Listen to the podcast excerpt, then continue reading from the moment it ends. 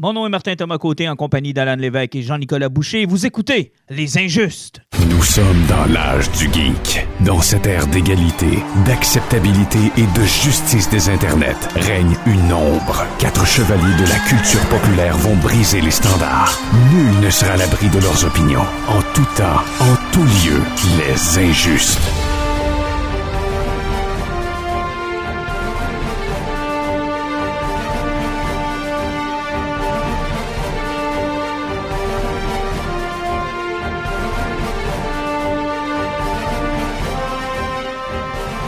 Bonsoir messieurs, bienvenue à notre spécial Jésus de Nazareth de 6 heures des injustes. Alors à ma compagnie l'abbé Lévesque. Abbé Lévesque, bonsoir.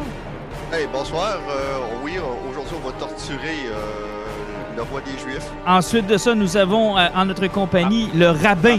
Non, le rabbin Boucher. Non, c'est le pape. Ah, Pape, Pape Boucher, comment allez-vous? Ah ouais, moi je m'en vais en haut de la hiérarchie. Euh, je... je me sens un petit peu dans les vapes. J'ai vraiment lu une bande dessinée exceptionnelle aujourd'hui, puis j'ai hâte qu'on en parle. J'ai enfin trouvé ce que je crois être ma bande dessinée favorite. Quoi? Euh, mais sinon, oui, ça va bien. C'est rien qu'on est vraiment mal timé.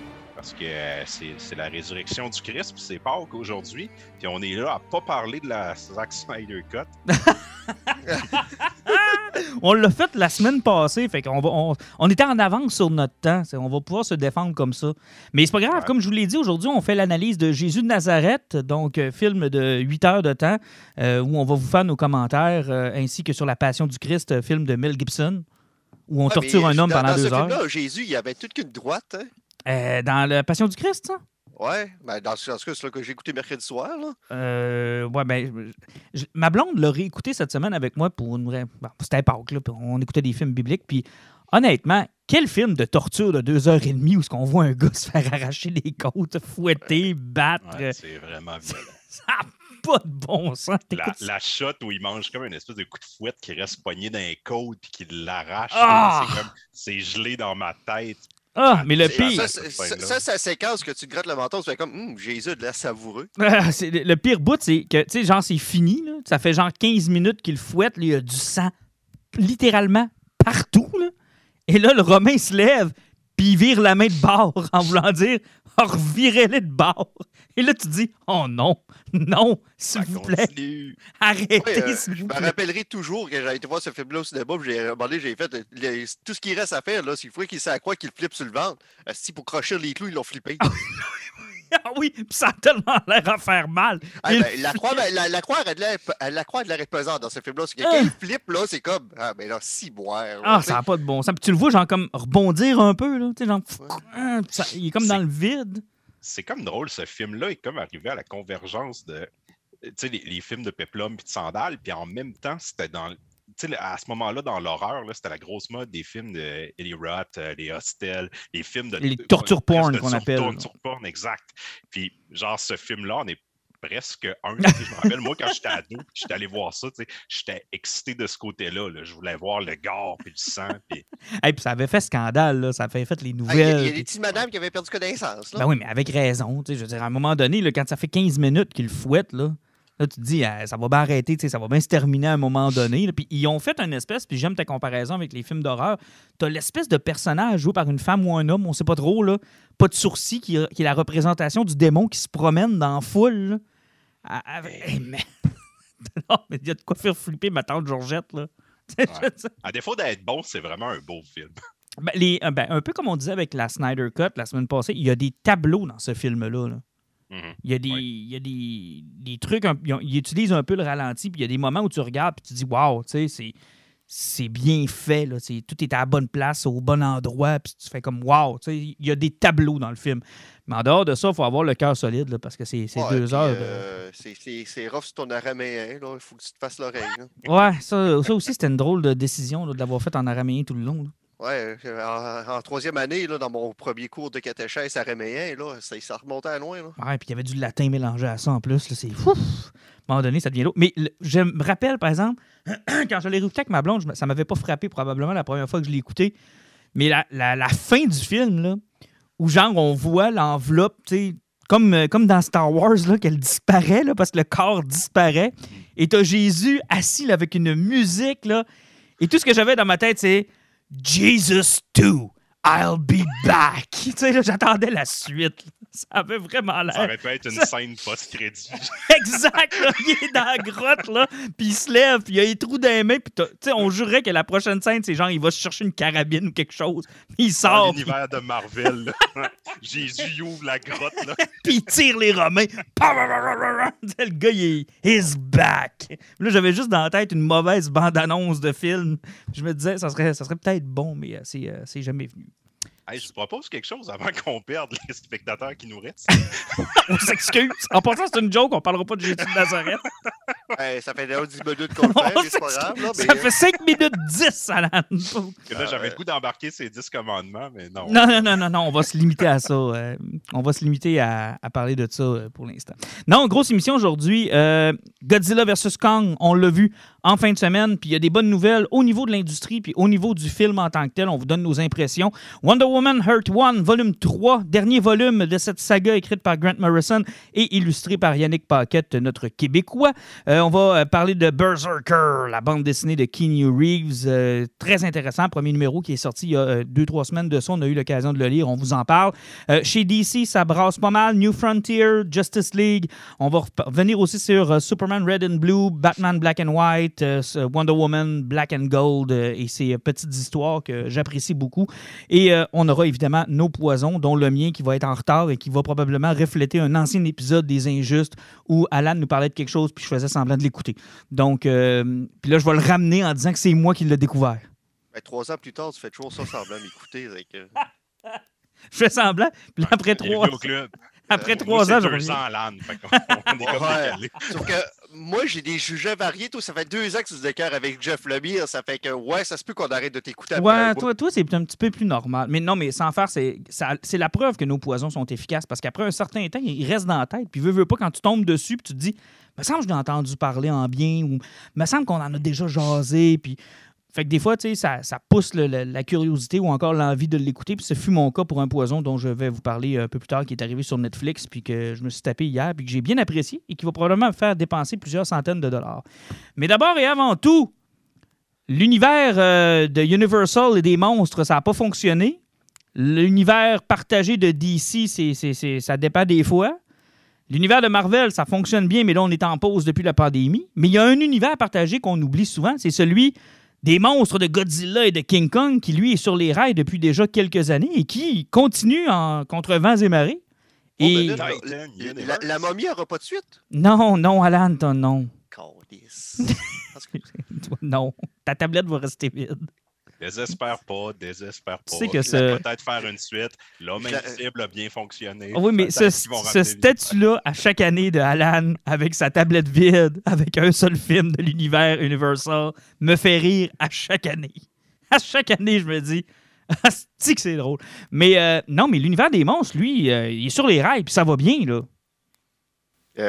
Ouais, on, a pensé qu'avec King of Monster, euh, Monster, le deuxième Godzilla, donc euh, ben, le troisième de la série, c'était sur le point de s'écrouler. Mais euh, je pense que là, on vient d'avoir une preuve parce que tantôt, tu en parlais au niveau de l'industrie. Euh, Kong, le premier film de Warner qui sort au moment où ce que peu de cinémas sont encore ouverts, mais en Asie, il y en a de plus en plus quand même qui commencent à ouvrir, contrairement à Tenet, que ça, le film avait sorti. Kong, dans sa fin de semaine de trois jours, il vient d'aller chercher 40, pas loin de 40 millions. Au total, sur cinq jours, il va frôler quoi, 45 millions, je pense? C'est presque des chiffres normaux. Euh, Kong, euh, le deuxième Godzilla King of Monsters avait fait 48 millions. Ça fait que euh, il est en train de la coter, puis même de battre euh, un film qui était sorti hors pandémie. Ce qui est plutôt impressionnant parce qu'on parle de box-office nord-américain et non mondial, parce que mondial, je pense qu'il a déjà sauté 140 millions. Mais pour ça, un film qui qui avait un budget de 160 millions. Donc, euh, ce film-là, s'il continue comme ça, puis la- même si la semaine prochaine, il ferait rien que du 10-15 millions, c'est un film qu'au cinéma va pogner la rentabilité d'ici quelques semaines. En fait, moi, il y a deux choses qui me surprennent, puis tu me reprends, vous me reprendrez si j'ai si tort, mais on a peut-être euh, une confirmation de ce qu'on disait quand Tenet est sorti, c'est que Tenet, dans hors pandémie, il aurait fait ses frais, mais c'était pas le bon film pour repartir l'industrie, pour donner le goût d'aller au cinéma ou pour attirer des masses. Tu sais, quand tu as peu de salles d'ouvertes, il faut que tu maximises vraiment ton, auditoire. Il faut que ça soit vraiment quelque chose de plus large, de plus fun, de moins compliqué, de plus, euh, spectaculaire. Puis je pense que Kong, ça, ça rentre dans ça. C'est le genre de film qui va attirer du monde. Oui. C'est un, un bon pari parce que ils l'ont essayé comme, comme on a parlé avec Tenet. Wonder Woman était un bon test aussi où là, ils essayaient comme les deux en même temps. Là encore, une fois, il est sorti sur leur plateforme, euh, c'est sur HBO Max. Par contre, il fait un bon résultat au cinéma. Fait que là, on a la confirmation que les gens sont prêts à se déplacer pour aller voir ce genre de, divertissement-là. Ça va être intéressant pour le futur parce qu'on est dans une situation où le film fonctionne bien. Oui, puis on va en parler de ce qui est intéressant dans le film, mais en même temps, il est tout seul au cinéma. là. Il n'y a rien de comparable à ça. là. Puis je pense que c'est pas pour rien que Warner ont voulu sortir le Snyder Cut il y a deux semaines. Ils voulaient se laisser le champ libre pour cette sortie-là, maximiser le profit. Mais du moment qu'on va retomber à un cinéma qui était pré-pandémie ou des gros box, euh, blockbusters comme ça, il y en avait presque à toutes les semaines. Là, ça va devenir plus compliqué. Mais pour le moment, le film a le champ libre, puis clairement, ben, c'est ce que le monde avait besoin pour la réouverture des salles. Ben, ça, ça fait mieux que Tenet et ça, c'est la bonne nouvelle. Puis l'autre chose, c'est euh, un phénomène qu'on a remarqué puis qui était dans les différents articles qu'on a vus, c'est que non seulement les gens se rendent au cinéma pour aller voir le film, mais sur HBO Max, ils ont des doublons. Donc, il y a des, des gens qui vont louer le film après être allés au cinéma. Puis je repensais à ça, puis je me disais, il y a probablement plusieurs films que j'aurais fait ça, moi, dans le temps. là. À- Ça arrive souvent que je reviens du cinéma, là, puis je le réécouterais, mais pas nécessairement au cinéma. Tu sais, je voudrais juste le réécouter pour revoir les trucs, revoir des scènes que j'ai appréciées. Donc, est-ce qu'on devrait conserver la sortie numérique en même temps que le cinéma? Ben, je pense que c'est un modèle que ça fait longtemps que les cinémas parlent qu'ils veulent faire, sauf que moi, j'irais avec le modèle qui parlait il y a quelques années, peut-être un an ou deux, euh, le modèle que tu laisses une primeur d'une semaine ou deux au cinéma. Oui, oui, oui, pour attirer les gens vers la salle. Non, là, c'est parce qu'on est en modèle pandémie, là, ça fait que tu sors en même temps, sauf que en dehors de ça, le, le modèle, moi, je le garderais, mais je laisserais, tu sais, pour laisser la grosse fin de semaine du box-office au film, parce qu'en général, un film drop toujours de 30 à 45% dans sa deuxième fin de semaine, tu lui laisses sa première fin de semaine libre, puis après, tu sors. Mais en même temps, mettre un deux semaines comme ça, ça va-tu vraiment donner quelque chose? Moi, je pense que les gens qui veulent aller au cinéma vont y aller, même s'il est disponible en même temps, et vice-versa. Je pense pas que le deux semaines va, Non, mais va je faire que de... le monde, ah, je suis pas capable d'attendre, je vais aller au Non, cinéma. mais c'est right c'est now. juste pour la semaine, c'est- c'est c'est juste un principe parce que, il- il y a plusieurs studios qui n'ont pas encore d'entente demain, c'est qu'il faut toujours falloir qu'il y ait un délai pour certains studios entre la sortie au cinéma et la sortie en, en ça, ça dépend du film aussi. Il y a des films à qui ça va faire plus mal de l'avoir en location en même temps que d'autres. Tu sais, je veux Puis, dire. euh, euh, puis il y a certains. Puis je sais Ah, même vas-y, pas comment Disney, je sais même pas comment Disney va réussir à le faire parce qu'ils l'ont vu. euh, Je sais même pas comment ils vont s'arranger avec Black Widow en fin de semaine parce que comme ils se sont rendus compte qu'avec une plateforme payante en Europe, ils n'ont pas le droit de charger un supplément pour sortir le film. Est-ce que Black Widow, nous autres, comme des caves, si on ne veut pas le voir au cinéma, il va falloir qu'on le paye 30$ à la plateforme de Disney, puis en Europe, ils vont l'avoir gratis? Non, non, ça, c'est un foutu bordel. là. Puis de toute façon, les chiffres euh, que Disney donne, c'est bien les chiffres que Disney veut le donner. On n'a pas vraiment d'assurance que ça fonctionne réellement ou que ça fonctionne très bien. Moi, quand Disney me dit euh, Ah, Mulan, là, ça, a fait, euh, ça a fait pareil, pareil comme si on l'avait sorti au cinéma. Ben, aïe. Ben, ça- HBO, HBO veut même pas sortir, euh, puis Warner, les, les chiffres pour la Snyder Cut. Ben non. C'est normal. Puis on n'en a pas parlé, mais il y a quelques semaines, justement, Warner, ils ont annoncé que, parce que là, pour 2021, tous les films sortent en même temps dans les cinémas et sur leur plateforme, mais c'est rien pour 2021. Ils ont annoncé, il y a deux semaines, qu'à partir de janvier 2022, ils retombaient. En fait, c'est pas le même modèle qu'avant, c'est rien que là, ils vont avoir, comme Alan parlait tantôt, des fenêtres d'exclusivité. Ça va être un mois, un mois et demi, deux mois, dépendamment du film d'après moi, ça a, ça a comme servi d'outil de négociation. T'sais, ils ont comme fait, on va vous relaisser les primeurs, mais oubliez ça, ça sera plus du Mais 3-4 Il mois devait en comme avoir dans une coupe pareille là, à l'intérieur de ces grosses boîtes-là qui ont dû faire comme en fin de semaine. Ouh. Tu sais, qui ont eu peur. Oui. Tenet, ça a fait peur. là. Même nous autres, on était inquiets. On se demandait, coudon, y a-t-il un avenir pour le cinéma en salle, tout simplement? Là? On se pose la question, parce qu'ici, on a des expériences qui sont plus ou moins agréables, mais tu sais, y avait-tu encore un désir des gens de se déplacer en salle? Puis en fin de semaine, bon, on a une preuve que, écoute, j'aurais été très déçu de voir ce film-là en particulier sur mon écran de TV. Là. C'est ce que j'ai fait. T'as fait ça? Mais oui, je suis pas allé Ah, au t'es pas allé au je- cinéma? Non, non. J'ai payé 20$ comme un cave pour l'écouter dans mon sous-sol. Quelle déception. Ah non, j'ai eu du fun pareil. La déception est venue d'autre chose. Ah, ok, on en reparle.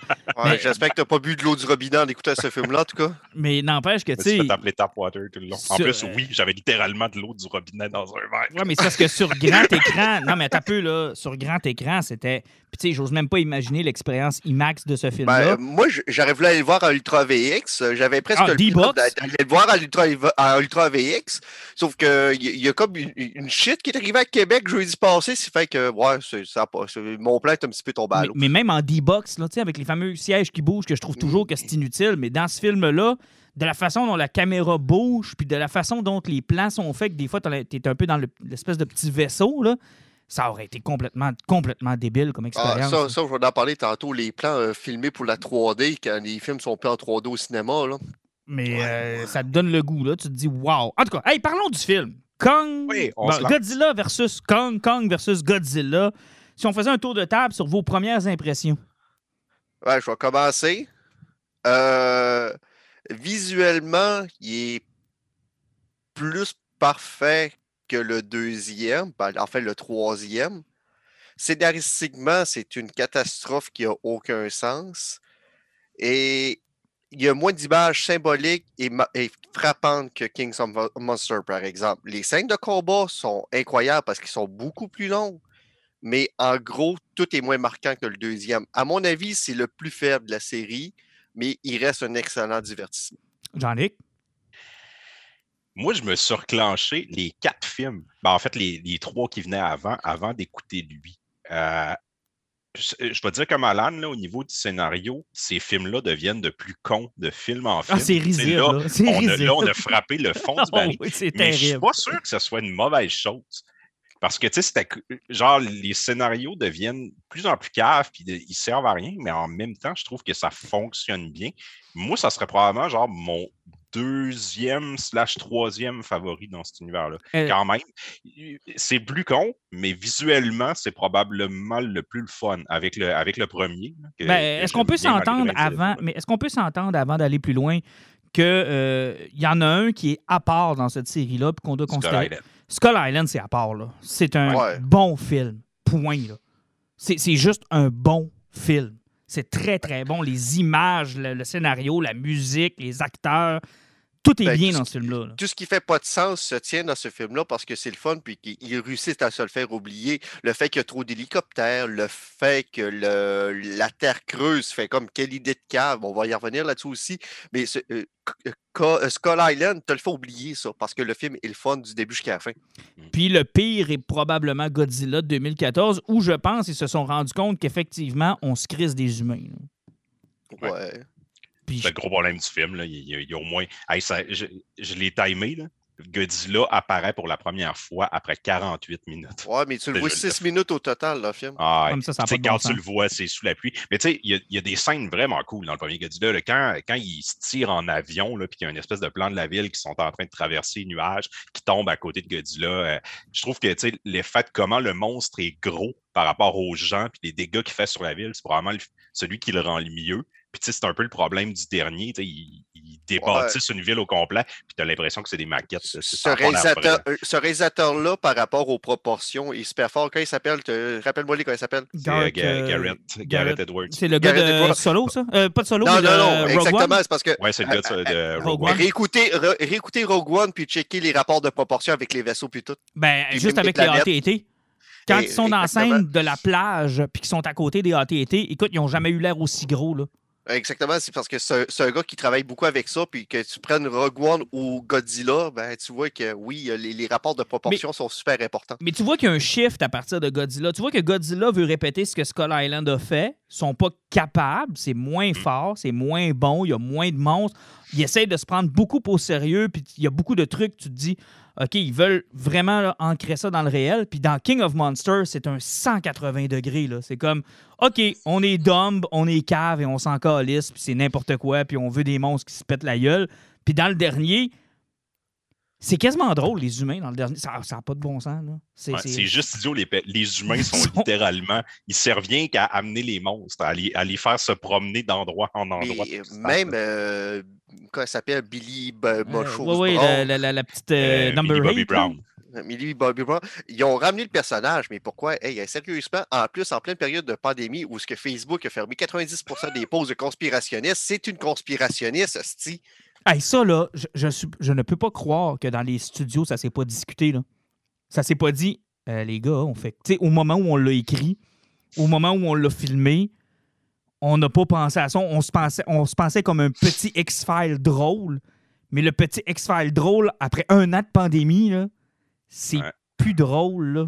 Parce que pour faire le lien qu'on parlait tantôt de, de l'eau du robinet, parce qu'à un moment donné, qu'elle va rencontrer le gars qui fait un podcast, parce qu'elle l'a trouvé, parce qu'à un moment donné, il a parlé de l'eau de Javel, ils ont été parler à un gars d'épicerie pour savoir qui, qui achetait plus d'eau de Javel dans la ville, ce qu'elle a trouvé le gars en peu de secondes.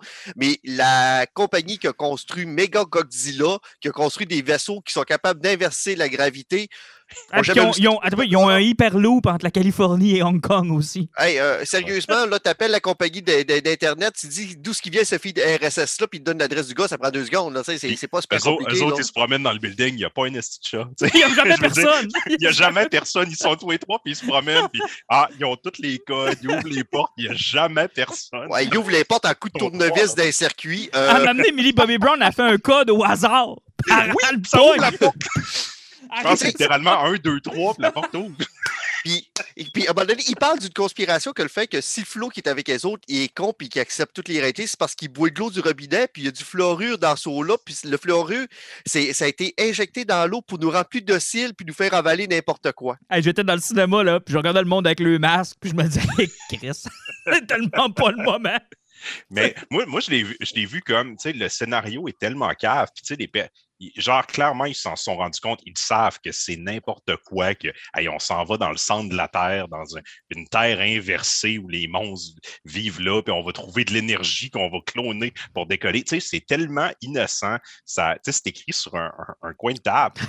Je me suis dit, le côté conspirationniste, ils vont, tu sais, c'est- je pense pas qu'il faut le voir comme quelque chose de sérieux. Pas glorifié, c'est plus. Exact, c'est ça. C'est cave, tu sais. Mais écoute, d'abord, l'argent qu'il y a dans ce film-là, tu sais, je veux dire, Kong, ils ont fait une grosse crise de bâtisse au-dessus de lui. Ils ont un hyperloop entre Californie et Hong Kong. Ils Et ont ça, là, c'est de, de film en film, là, ces éléments-là deviennent de plus en plus gros. Tu sais, le, le premier Godzilla, c'est comme on est en 2010, genre Godzilla arrive, comment on deal avec? Littéralement, là, à chaque film, il se rajoute des milliards en investissement et en avancée technologique. Dans le troisième. des dômes pour les protéger. Hey, dans Kings of Monsters, il y avait un vaisseau qui était plus gros que Ellie Carrière. Ça n'avait pas de sens. ça.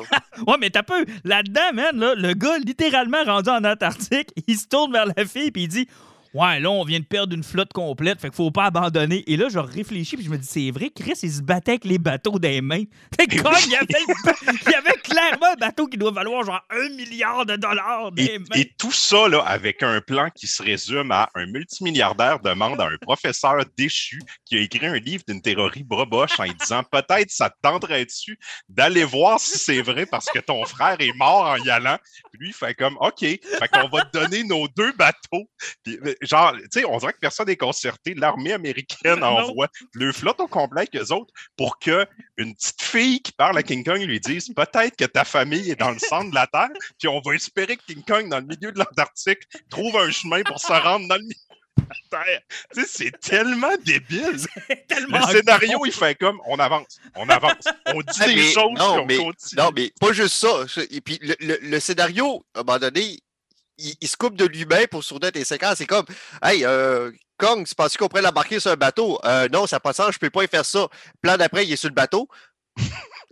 OK, euh, mais OK, comment ils ont fait pour l'embarquer sur le bateau? Comment ils ont fait pour l'endormir puis mettre un collier qui Oui, injectait Oui, parce que quand il a dit il y a un sédatif, j'ai dit tabarnak, quel hostie de sédatif que ça prend. OK, puis là, Kong, il est endormi là.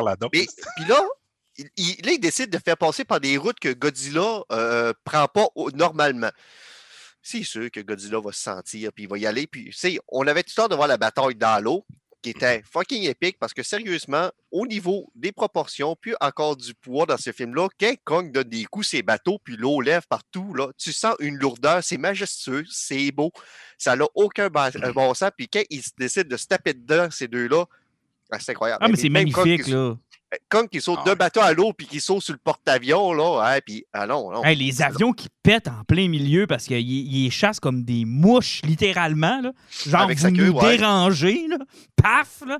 Et euh, c'est c'est hallucinant. Là. Et euh, tu sais, moi, je suis allé avec mon gars. Ouais, mais moi, je suis allé avec mon gars. Tu sais, mon gars a 10 ans. Là. Tu- Vous auriez dû y voir les yeux quand ça se tapait sa gueule. Puis je suis content parce que la dernière fois qu'on était allé, il y avait trop d'humains encore. Puis Oui. mon flot perdait un peu d'intérêt. tu sais. Les grandes discussions géopolitiques avec des kaijus, on s'en crispe, ben honnêtement. Là. Même personnellement, tu sais, je suis prêt à accepter que c'est dumb. Même ça me faisait rire, pas rire genre Oh non, c'est bien mauvais. Rire genre OK, ils ont compris là, que je suis pas là pour ça. Là. Ouais, mais Ils ont parce que compris dans que suis Kings of ça, Monsters, on avait dit le problème, c'est qu'il y avait toujours des humains entre les pattes des titans qui se battaient. Non, c'est Ce ça. qui fait pas de sens. Ça fait que il y avait le problème des, des films de, de catastrophes des années 2000 là, que- qui, qui, avaient, qui étaient réalisés par M. Emmerich et compagnie, où que, il suivait la mentalité de Twister, qui disait que si tu veux avoir du fun, il faut que tu sois dans le milieu de la tempête. Il faut que ton humain soit dans le milieu de la tempête pour que ton auditoire care à base. Qui, Puis- après, puis- parce que- là, c'est des monstres, puis on care à, part, à, à propos des monstres. On, on, on se crise des humains. Ben, c'est parce qu'ils ont essayé de nous mettre dans le rôle de et si vous y étiez. Non, mais je veux pas y être, je veux le voir. Mais Ouais, ce qui fonctionne avec ce film-là et avec Skull Island aussi, puis tu sais, moi, je suis un team Godzilla. C'est mon monstre préféré. là. Mais tu sais, Godzilla, un, c'est un anti-héros. Tu sais, je veux dire, il, brise presque autant qu'il sauve, mais en tout cas, au moins, il protège l'humanité. Mais tu sais, je veux dire, il n'est pas très attachant, il a pas, tu sais, il interagit pas beaucoup. Mais Kong, c'est un personnage que tu sais, tu t'attaches, puis ils ont bien fait ça dans le film. Ça commence, ça finit avec lui. Tu sais, il y, a, il y a des réactions, il discute. Fait que, Il sais, le parle. personnage principal du film, ben oui, c'est Kong. Puis d'avoir un personnage comme ça, tu n'en as plus besoin des humains parce que tu en as un personnage qui te fait vivre l'action, qui, qui lui se développe, qui vit des choses. C'est Kong. On l'a, notre personnage principal. Ben, Fait que tu mets le côté humain après pour expliquer des choses, mais là, tu n'es pas pogné avec Godzilla. Tu peux pas vraiment dire Ah, on va le suivre pendant 10 minutes, tu sais, il jase pas, il écrase des maisons, tu sais. il n'y a pas grand-chose à faire avec. Mais Kong, il y a comme une espèce d'humanité dans le personnage, puis tu sais, on peut s'attacher, le suivre, puis ça Hey, devient un peu lui l'attaque- le héros. L'attaque de Godzilla sur euh, la, la première séquence là, où il décalisse toute la, la Apex, la compagnie base Apex. là, ouais. Wow! Wow! Avec le rayon Ah, laser ouais. dans la gueule, puis go, Mais- mon homme! Pour revenir, tantôt, je parlais des sauts scénaristiques, je parlais de la bataille des bateaux. Là. Quand, à la fin, Kong a failli se noyer puis il était sur le, sur le dos, qu'ils ont décidé que le seul moyen de faire partir Godzilla, c'était d'y montrer qu'il avait gagné. Fais le Fais, mort! on coupe les moteurs. tu sais, t'as Godzilla qui sort de l'eau, qui voit vraiment le singe qui est encore vivant, qui le regarde, puis il fait comme Ah ouais, ben il a arrêté de bouger, puis ils ont coupé les moteurs. C'est que, ah, que je les ai domptés, hein. Parce que Kong n'avait aucune chance de gagner dans l'eau. Il n'y en a aucun des deux qui pouvait se loquer. C'est que là, ils ont fait comment on fait pour sortir de cette situation-là? De la façon la plus caf possible. Il- On coupe les mort. moteurs, puis on Hey, dit. ah, On dit ça au monde dans les attaques d'ours, là, faites le mort. Calisse? Puis ce qui est le pire, c'est que. c'est euh, l'ours qui dévore le monde après. En général, quand tu fais ça, c'est toujours l'ours qui raconte de quoi. Il fait comme, ben, si le gars, il est arrêté là, puis il me laissé le manger. Mais euh, il faut arriver après ça. Si vous aviez trouvé qu'on avait peu ou pas d'intérêt pour les pauvres humains dans Metropolis, dans la bataille du Snyder de Man of Steel. on n'a pas encore parlé de- Oh. du milieu de la Terre. non, on va y revenir, mais Ouais. Hong Kong, là, j'aurais aimé Ouais, avoir un décompte de morts pendant que ça se passe. Ça n'a pas de bon sens. Hey, Il y, a- il y a une scène où Kong littéralement se replace une épaule en débâtissant un building. Il s'accote sur le building, puis il, il se replace l'épaule. Moi, j'étais là, bon, là, il est prêt à aller se battre. Mille morts. Ouais, mais non, mais tu... puis, puis tu sais pourquoi tu as eu le réflexe de dire qu'il est prêt pour aller se battre? Qui qui faisait toujours ça? Avec le sur le vigilant à la fin du film? Je sais pas. Martin Riggs. Oh, C'est ouais, ancré dans notre vrai. tête. C'est vrai. L'arme fatale. Oh, si quelqu'un se replace l'épaule, c'est parce qu'il a étorché le méchant après. Hey, non, mais c'est quelque chose, là. Mais c'est parce que je suis d'accord avec Jean-Nic. Combien de morts ça a pris pour lui remettre l'épaule comme faux, ça? J'aurais aimé avoir l'information. Hey, le creux de la Terre. OK. Il se rend en Antarctique. Et, et là, dans le scénario de Cave, c'est. Fais-y comprendre que s'il trouve pas, anyway, on peut pas repartir. Fait que c'est ça. Moi, là, j'ai tellement halluciné. là. Genre, le scénario puis les scénaristes, ils ont tellement pas de temps à perdre qu'ils ont dit Bon, ils vont là pour chercher de l'énergie pour powerer Mecha Godzilla. Comment ils vont transférer ou utiliser l'énergie? Ils en prennent un bout, ils la scannent. Hey, ça, Et j'ai la pas compris. hein. il, a- il a- il envoie une fréquence, sti. Il envoie une fréquence. puis à partir de la fréquence, il, répli- il réplique l'énergie en quelques secondes. C'est- c'est tellement niaiseux. J'ai pas compris, moi, ce bout-là. Même que, gars, vous me Ben, l'expliquez parce qu'il y a un moment où je me suis dit, ils, l'ont, ils ont trouvé l'énergie. Puis là, il y a un genre de. Comment ils vont l'envoyer? Là, là, il Ah. Il se casse pas la tête, il dit une phrase qui n'a pas de sens, monte un ordinateur qui télécharge l'énergie dans, dans le robot, puis là, le robot est prêt. Ben, ça, ça n'avait pas de sens. Mais sauf que, tu sais, l'idée, c'est parce que dans Skull Island, il avait parlé qu'il y avait des réseaux de tunnels, puis qu'il parlait du Hollow Earth, donc la Ouais. Terre creuse. Parce que là, ils ont poussé plus loin, plus loin. C'est pas juste un réseau, c'est qu'il n'y a pas de noyau central de la planète Terre. C'est un, c'est un univers parallèle où ce que les deux hémisphères se croisent. Donc, tu as deux, t'as deux champs gravitationnels différents et c'est vraiment vide. Euh, puis il y a de la lumière. A On a, on soleil. a voulu y aller. hein. On a voulu y de aller, mais là, il y a des oiseaux. il y a des oiseaux. Puis pour, pour y arriver, il faut que tu passes d'une grosse grotte. Puis tu sais, il paraît que c'est super dur à trouver, mais il y a un trou qui est assez gros pour faire tomber un singe de 150 mètres dedans, qui tombe pile dedans. Mais tu sais, jamais personne ne trouvé ça, mais il y a un trou là, de 300 mètres de diamètre. Ben oui, long. ils l'ont déjà trouvé, ils l'ont expliqué dans une phrase dans le film. Ils disent que le frère de Skarsgård est mort en est y allant. mort en Mais, essayant. mais, mais pourquoi il avait besoin de Kong pour y aller s'il l'avait déjà trouvé? Non, mais Parce que Kong, il va, dans son ADN, il va se rappeler comment retourner à la maison. ouais, puis il va Ben, trouver là, on sa, famille. Là, on va y aller. cinq. Là, Kong s'en fâche, il tombe d'un trou, il tombe de, de 15 000 km de haut. Puis quand il tombe sur une montagne après ça, parce qu'en plus, il faut qu'il traverse un portail temporel ou je sais pas trop quoi, parce qu'il y a vraiment un portail qui traverse. Ça, qui- puis ça, ça arrive qu'une fois parce que quand il retourne sur Terre, il n'existe plus le portail. Plus besoin. Que, il, il tombe de 15 000 km. Puis euh, quand il tombe à terre, là, ben, c'est juste drôle, puis il déboule. Puis c'est c'est un, un événement humoristique. C'est tomber de 15 000 km que tu pèses environ 300 000 tonnes. T'écrases pas, peut-être là pas. Là. C'est, c'est juste Et humoristique. ça, et ton frère, il est allé, il s'est fait écraser par la pression parce que c'est trop compliqué, mais heureusement, on a un vaisseau qui euh, va pouvoir, tu sais, genre, soutenir cette pression-là. Et le plan d'après, ils en ont pas un, ils en ont genre quatre. C'est comme tabarnak! Ils en ont Ils n'en ont pas rien que quatre. Ils, se- ils semblent être pilotés par, genre, une fille qui parle au singe et une enfant aborigène.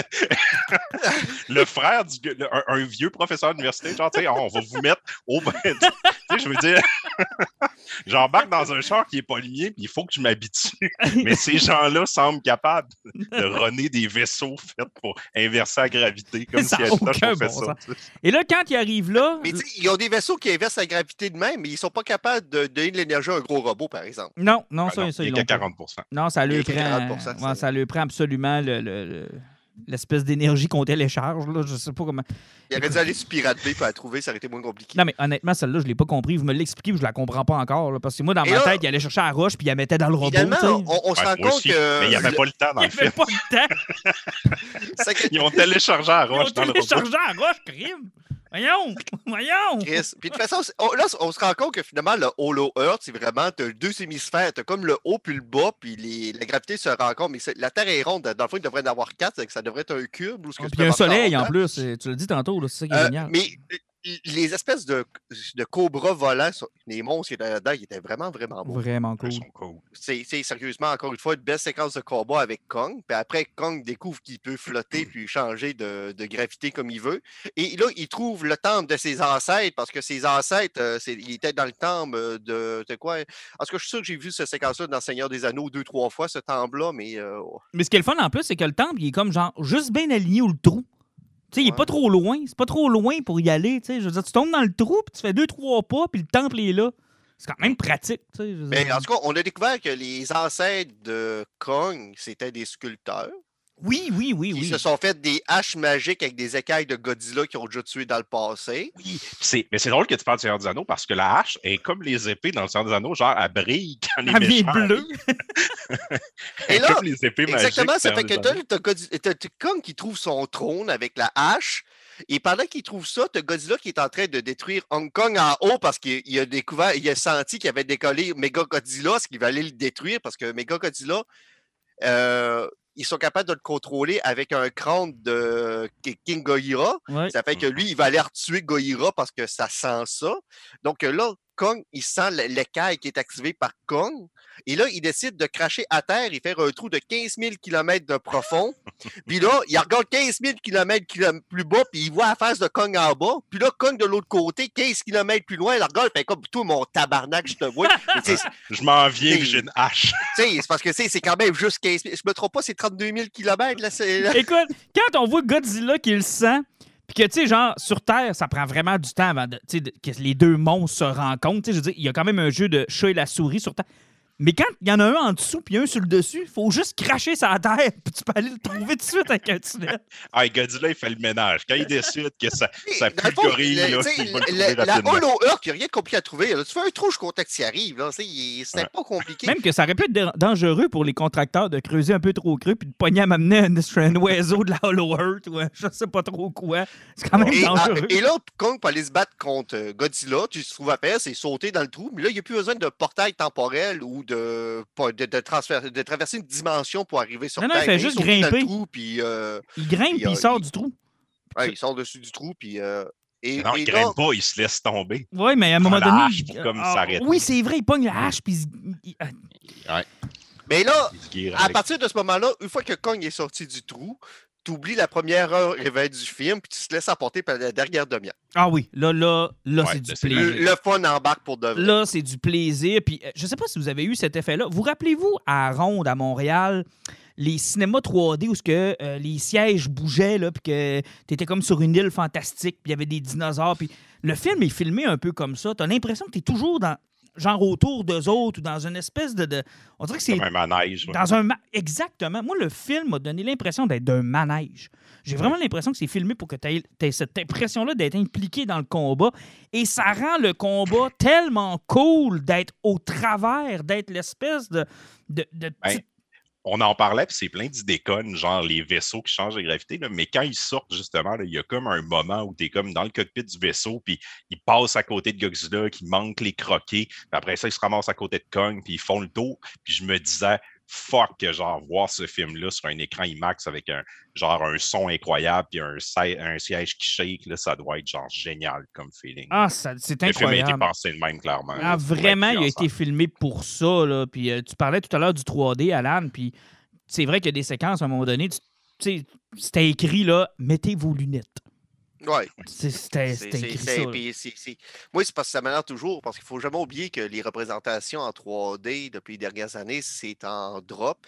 Puis euh, même au niveau des TV, ça fait des années que c'est abandonné. Ça fait que quand tu penses encore à écrire un film demain, c'est parce que tu, tu- c'est un misfire direct, là, parce que c'est 10% du monde qui vont au cinéma qui vont le voir demain, puis par après, euh, à la télé, là, ça n'arrivera plus jamais.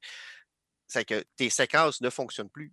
Tu regarderas les, que- que- après Avatar, tous les films qui avaient sorti, parce qu'il y avait toujours les plans de caméra qui remontaient par en haut, ben, qui faisaient le tour de des ponts, puis c'est tourné pour la 3D. Tu réécoutes ça sur tes TV, puis à chaque fois, tu fais comme, hostie que c'est cheap. là. Ah, ben, Ouais, tu te dis séquence inutile. là, mais j'ai l'impression que c'est comme les studios qui obligent Ouais, je sais que les c'est réals à mettre deux, trois scènes parce que là, les cinémas peuvent charger le gros prix parce Ouais, qu'il y a sais. deux, trois scènes 3D. Ça, dans le je suis totalement conscient de ça. Mais il y a des enfants qui aiment ça aussi. Je regardais mon gars durant la bataille de Hong Kong, là.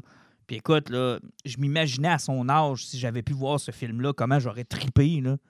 Tu sais, mon fils, il est sorti de là, là, il avait la, la bave blanche sur le bord de la gueule, là. Il était hype, hype, hype, là, à un niveau, genre, incroyable, là. Puis je me disais, Ben, quel moi- bon film! La première partie de la bataille entre Kong et Godzilla, c'était vraiment malade avec la hache, les Godzilla qui crachaient partout sur la serre puis d'utiliser tout. Le bout que j'ai trouvé plate, un petit peu décevant, parce que c'est là que j'ai fait une grosse comparaison avec euh, Kings, c'est que quand Godzilla gagne le premier round puis que Kong est en train de mourir, euh, puis là, il faut il faut qu'il ressuscite. Ça fait qu'ils se rendent compte qu'ils peuvent y faire euh, un électrochoc avec les vaisseaux antigravitationnels. C'est pratique. Et ouais, sauf que là, tu as Alexander Skakar qui pogne le vaisseau, puis qui inverse les, les, les, les pôles, puis tout, puis qui donne un grand coup dans le chest de Kong, puis il, il ressuscite. Là, tu fais comme, ouais, c'était cheap, c'était laid. Kong s'enlève bien craqué, puis tout. Puis là, tu fais comme, tu te rappelles le film d'avant, quand Godzilla était mort? Puis tu penses à Motra qui vient de se sacrifier pour le réveiller dans la couleur bleue, la majestuosité de la séquence sur grand écran, à quel point c'était beau le sacrifice de Motra, comment c'était bien tourné, comment les effets spéciaux étaient beaux, puis tu fais comme, ouais, là, c'est un vaisseau qui a fait un pouf, puis là, pas starté. C'est Un comme, vaisseau ouais, qui a on- coûté on- très cher. Ouais, sauf que Qu'on sacrifie sans aucun problème. l'effet n'était pas le même pantoute. Tu regarderas la séquence du sacrifice de Motra, là, tu vas voir qu'on n'est pas dans la même gang. là. Mais euh, on n'a pas parlé beaucoup de Mechagodzilla. Mechagodzilla. Ben, on est rendu là parce qu'une fois que c'est là, on- là, c'est là que Becca Godzilla embarque. C'est nice. Ben, personnellement, j'ai aimé le fait qu'ils ont fait un robot qui avait de l'air cheap. Mm. Tu vois, il y a les plaques de métal puis les boulons. Là. Oh oui, vraiment, là. Puis, tu sais, l'espèce de petite démonstration où, d'ailleurs, les, les trois personnages aussi épais qui puissent- se ramassent en plein milieu de l'arène où ils testent le Mechagodzilla, là, puis personne s'en rend compte qu'ils sont là. Puis Ils font tester sur les monstres de Skull Island Ah oui. qui sont, sont allés chercher pour faire les tests. C'est n'importe quoi. Mais dès que tu vois cette séquence-là, tu te dis, OK, ça promet pour la fin. Tu sais, Ils, nous pré- ils vont nous présenter quelque chose à la fin qui va, tu sais, qui va fesser dans le dash, là, qui va être cool. Et ça, ça réussit. Puis, tu sais, moi, la, la- la shot là, où les deux s'échangent comme le beam, là, Ah Là, t'as oui. le beam de Godzilla, puis le beam de Mechagodzilla, puis là, il passe dessus, puis Godzilla se fait brûler, puis il est comme, tu sais, what the fuck, là, c'est la première fois qu'il se fait même. il, avait pris des bonnes notes des Jaegers du premier Pacific Rim avec des jetpacks dans le dos, puis euh, même au niveau Ouais. des mouvements, tu, sais, tu voyais qu'il y avait une lourdeur, puis c'était pas ultra rapide, que tout le monde bougeait. Puis même de la façon qu'ils avaient fait Mecha Godzilla, ils, avaient- ils ont fait les bras plus longs. Oui. Comme ça, il était plus capable de se battre comme, euh, comme- à peu près comme King Kong. Ça fait qu'il était beaucoup plus efficace au niveau de ses bras. Donc, euh, non, c'était plutôt efficace. C'était toute une machine de guerre. Puis, euh, puis le deuxième round de Kong qui décide de péter une coche, là, ben, le singe, là, ben, c'est tout qu'un singe. hein. Mais. euh, Il fait le ménage assez vite. Ah, il fait le C'est ménage. terrible. Et ça nous laisse sur l'avenir de cette série-là maintenant qu'on on arrive un peu à la fin. Qu'est-ce qu'on est-ce qu'on veut que ça continue? Est-ce que. Les, stu- les studios veulent que ça continue. Personnellement, moi, je trouve qu'ils ont une belle ouverture parce que si on prenait le Kings of Monster, euh, Monster euh, Rodan, là, puis King Ghidorah était tellement awesome. Là, on en veut plus de ces monstres-là. Mhm. Sais, on va parler de l'éléphant dans la pièce, là.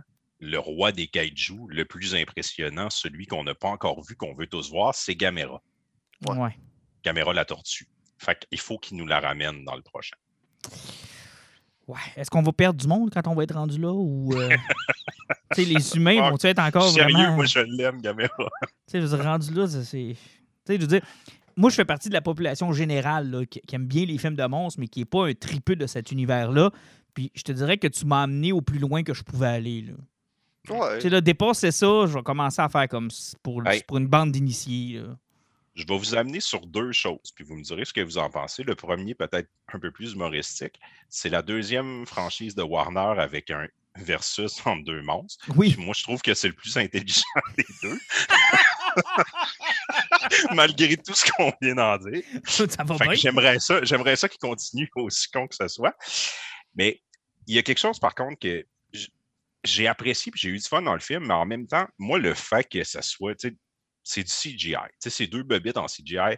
Il y a beaucoup de moments dans le film où je me disais, j'écoute une cinématique de jeu vidéo. Puis, tu sais, je comprends que les moments d'humain, on n'en a pas besoin, puis, tu sais, ils sont vraiment accessoires. Mais, tu sais, quand c'est rien du combat, surtout avec du CGI de même, je me dis, j'ai l'impression, c'est ça, de regarder une cotille dans un jeu vidéo de Play 4, euh, euh, c'était entre deux combats, là, dans un jeu dans lequel je joue pas. Autant le premier Godzilla avait des défauts puis qu'on voyait pas assez Godzilla. Par contre, le fait qu'on le voyait très peu, ben, ça faisait que dans les moments où on le voyait un petit peu, puis il y avait du brouillard, puis tout, ben, c'était impressionnant, puis tu y croyais. Là, le fait que les monstres soient au grand jour comme ça, ils nous les montrent, c'est cool. Mais j'ai comme, tu sais, on dirait que je me dis c'est cool pour une demi-heure, mais c'est dur pour un film de deux heures. J'appellerais ça le syndrome Jurassic Park. Quand Spielberg Ben oui, oui. filme son premier Jurassic Park, il y a beaucoup des séquences qui étaient influencées sur ce qu'il est capable d'amener sur le plateau. Euh, ça me prend de la pluie parce qu'on ne peut pas montrer le robot, il est trop laid. Ça me prend Ouais. du brouillard parce que je ne serais pas capable d'y montrer les pattes. Ça me prend. Bon, là, ce plan-là, je vais être obligé de le faire parce que je ne serais pas capable de le montrer en train de. Et ça pose des défis au réalisateur. Puis là, on tombe vraiment dans le bout cinéma, tu sais, dans le. Qu'est-ce que tu as comme défi qui t'oblige à être créatif? Mhm. Puis c'est ce que, Exactement, ben- puis c'est ce que tu observes dans Jurassic Park, parce que quand tu regardes les nouveaux Jurassic Park, il n'y a plus d'embûche à la créativité. Tu sais, je veux dire, tu veux voir un gros monstre en battre un autre, ben, tu le, Le, montres. le- le meilleur exemple, ben, plutôt que parler d'une franchise de film, tu peux parler d'un réalisateur. Tu peux prendre Michael Bay avant Transformers et après Transformers. Michael Bay, à l'époque où il y avait des contraintes puis qui était encore sur les effets pratiques, que tu prennes Bad Boys 1, 2, même au niveau de Armageddon, euh, où il y avait toujours des contraintes, que tu prennes de Rocher, il y avait des contraintes, où il était beaucoup dans le pratique, puis il est arrivé dans Transformers, puis on dit, ben, tout ce que tu veux faire, on va le faire. Parce que des fois, ça ne te force pas à réfléchir. Tu sais, tu Exactement. dis- il a arrêté de réfléchir, bon. puis il a arrêté de se casser la tête, puis euh, il a pu faire tout ce qu'il voulait. Ça fait que tout- à partir de là, toute, euh, sa carrière est partie en downhill total. Parce que, tu sais, il y a des façons de voir les monstres sans les voir, tu sais. Puis Alien, pour pas faire un lien avec ce qu'on va parler tout à l'heure, c'est la force du premier Alien. Et c'est ce qui fait que les nouveaux Aliens, je les trouve pas efficaces. C'est que Ouais. Alien, tu le vois pas, le monstre. Ou quand tu Mais en le vois, c'est- ça devient tendu, tu sais. Ça devient comme... Ben, ça a un, en- ça a en un certain temps- nombre d'utilisations parce que moi, c'était comme. Moi, j'aime beaucoup Aliens. Je préfère le premier Alien, mais j'aime beaucoup le deuxième. Puis ce qui fonctionne dans le deuxième, c'est que c'est le contraire. on les voit. a laissé tomber le thriller, le côté horreur, tu sais, le côté oppressant. Ben, il est encore là, mais il y en a. On est avec des militaires, le monde a des guns, puis il y en a à l'infini. Il y a un S, puis c'est un S majuscule.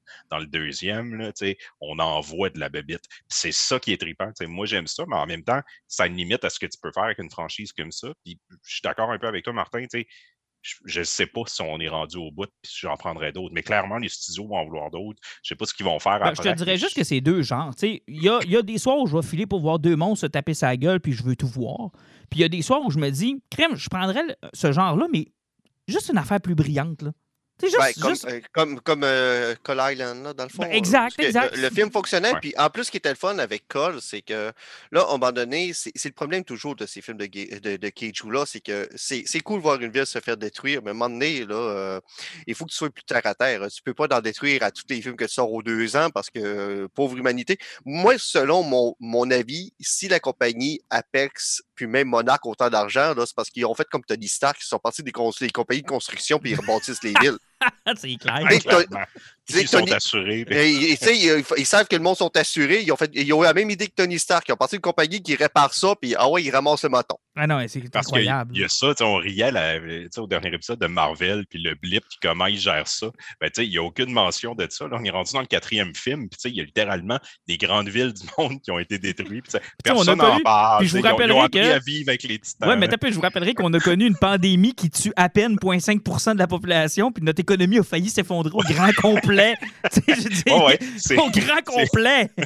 là, je veux dire, il y a des villes majeures qui ont eu des titans. Là. Imagine la peur que tu dois vivre. Tu sais. À m'amener, je pense, dans le film, Oh. ils disent Ça fait deux ans qu'on n'a pas vu Godzilla, tout est beau. Quoi? Dans le film, dans le précédent, là, tu te rappelles, tu te rappelles que les États-Unis, il y a des monstres qui sont passés des- de tous les hémisphères, puis ont traversé Oui. les États-Unis pour converger vers le centre. Hey, Il y, a deux, tou- il y a deux, trois États qui ont mangé de sais, on va se le dire, là, à un moment donné, dans le film, ils- font référence que ça fait trois ans qu'ils n'ont pas vu Godzilla, fait que tout est correct. Hey, va dire ça à ton Flo, genre, qui avait 7 ans lors de la première attaque, qui est rendu, genre, à 10 ans, puis là, tu lui dis Ah, t'as pas d'inquiétude, man, ça fait trois ans que tout va bien. Il paraît qu'il y a juste Détroit qui s'en est pas rendu compte qu'il y a un monstre qui est passé par là. Ça, puis Haïti. Ça a l'air qu'à Haïti, ils n'ont pas fait de différence. Non, selon Family Guy, il y a Godzilla, il est débarqué là, puis il a fait! Ça, c'est la meilleure joke. Ça, c'est la meilleure joke. Quand Stewie dit à Brian, ça, c'est comme quand Godzilla a attaqué Haïti. Et Godzilla, il sort de l'eau. Il regarde Haïti. il. Il recule, il s'en va. c'est déjà débattu. Ah, mais bon. Oh, Eh, mais c'est une, bonne- mais c'est une bonne conversation qu'on a parce que, tu sais, reprenons la franchise de Jurassic Park, qui est une autre franchise de monstres. Moi, je pense que c'est ce qu'elle a perdu. C'était une franchise qui était intelligente, qui avait des choses à dire, qui avait. Tu sais, il y avait de quoi dans le premier Jurassic Park qu'on n'a pu jamais retrouver dans les autres. Là, Mais c'est, le premier Jurassic Park, c'est probablement un des meilleurs blockbusters. Spielberg, c'était vraiment sa force. Mais selon moi, chacun des films suivants perd en qualité. Exact. Ils ont gagné un peu avec euh, l'avant-dernier, avec le reboot. là, euh, Oh, boy, ah, tu trouves, toi? Non, ben, pas Fallen Kingdom, mais non, mais l'autre, c'était euh, tout aussi mauvais. Là. Ben, c'était, pas très bon, mais c'était meilleur que le 3 Hey, non, non, mais t'as Pire, tête. pire que ça. Laisse-moi laisse-moi finir mon idée. Mais dans, dans le fond, la franchise se détériore beaucoup de film en film. Là, là-dedans, c'est un peu l'inverse. Genre, oui, ça se détériore, mais ça devient plus le fun de film en film. Tu sais, j'ai pas l'impression que la qualité descend tant que ça de film en film. Puis, tu sais, surtout qu'on a Skull Island qui est arrivé en deuxième, qui est une chance, je pense que c'est lui qui a comme tout shaké puis qui est devenu comme le pilier. Mm. Pourtant, c'est tous des films de Godzilla sauf lui, mais c'est lui qui tient la franchise ses épaules. là. Exact. Mais tu sais, juste pour revenir à ce que tu dis, Jurassic World, moi, ce qui m'avait surpris dans Jurassic World, c'est l'honnêteté avec laquelle le réalisateur et tout Hollywood nous avait envoyé chier de façon tout à fait consciente quand ils font dire au personnage de Claire Ah, euh, on leur avait présenté des dinosaures, mais le monde, ils veulent plus de dents, puis plus de méchants, puis plus de ci, puis plus de ça. Fait que c'est ça qu'on leur a donné. Tu sais, elle venait te dire littéralement là, que vous voulez de la marde, fait qu'on va vous servir de la marde. La marde. Hey, Elle le dit, voir- là. Ils font dire. Mais c'est parce que dans Jurassic Park, à un moment donné, t'es rendu là. C'est un film de monstres, puis tu vas voir le film de monstres classique parce que tu peux pas construire toujours des histoires comme le premier Jurassic Park pendant six films. Là. Ah non, c'est impossible. c'est des- des films de dinosaures. Tu veux que les dinosaures mangent des humains, là? Mais en même temps, c'est intéressant. Sinon, parce que- euh, ici, on le traite pas beaucoup en Occident parce que Godzilla, il est comme moins connu. Mais tu sais, Godzilla au Japon, le nombre de films avant qu'on arrive à ça, là, il en. Ça, c'est à peu près, ça doit être une trentaine, si je ne m'abuse, des films de Godzilla. Tu sais, il y en a, la Toho, ils en font à tous les années. Là. Puis là, je parle pas des autres kaiju. Là, tu sais, je veux dire, Gamera a eu le droit à peu près 10 films à lui tout seul.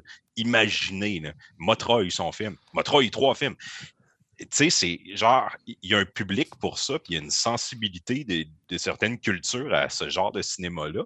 Là, je me dis, nous autres, on, au States, c'est relativement nouveau. Tu sais, de l'avait essayé avec le Godzilla de 97. Oh! Ils se sont plantés. Ah, Hey, C'était mauvais, c'est un moyen ah, temps. là. les vélociraptors. aucun bon sens. Mais tu sais, là, ils ont comme un bon filon, mais c'est ça, je me demande si le monde sont prêts à tous les années, à tous les deux ans, de retourner voir Ben, le tu même dis ça, film. mais attends peu, tu dis ça, là, mais mon père me racontait souvent qu'il allait voir des films de King Kong à 25 cents quand il était jeune, là. Des films cheap, des Tarzans, puis des, des- que nous, on n'a jamais revus. Ouais, ben, c'est ouais, c'est vrai. Dans le fond, Tarzan, c'est un bon exemple, là, parce que c'est vrai qu'il y en a eu beaucoup pendant cette période. l'espèce de tradition, mon père me racontait que quand, quand je lui demande les films qu'il allait voir quand il était jeune, c'était Dracula avec les Hammer Films, puis t'avais les, euh, euh, les King Kong de ce monde, puis t'avais les euh, Tarzan, puis tous des films cheap, que genre, t'avais des programmes doubles, là, 25 cents euh, par film, puis euh, C'est Ouais. drôle parce que souvent, ce qu'on reproche à Hollywood, c'est de trop faire de franchise, puis de suite, puis pas être original. puis là, on se sent nostalgique d'une période où c'est encore pire. Ah, mais euh, par rapport à ces films-là de Godzilla puis de Motra et compagnie de l'époque, là, si vous voulez du fun puis vous voulez écouter des podcasts euh, qui en parlent, là, euh, t'as Simon Chénier puis Jake Dion qui ont parti de Terre Cage, Mm. là, pas si Oui. longtemps que ça, sont rendus à trois Oui. épisodes. Euh, c'est disponible sur le site des Mystérieux Étonnants parce que c'est deux Mystérieux Étonnants. Donc, si vous voulez pas écouter les films, mais vous voulez écouter du monde dans déblatéré, là, je pense que c'est bon. Surtout que Simon Chénier, c'est un gros fan de ces franchises-là, puis c'est un gros tripeux de cinéma. Là, c'est que si cet univers-là de ces films-là vous intéresse, je pense que c'est vous pouvez vous taper ça.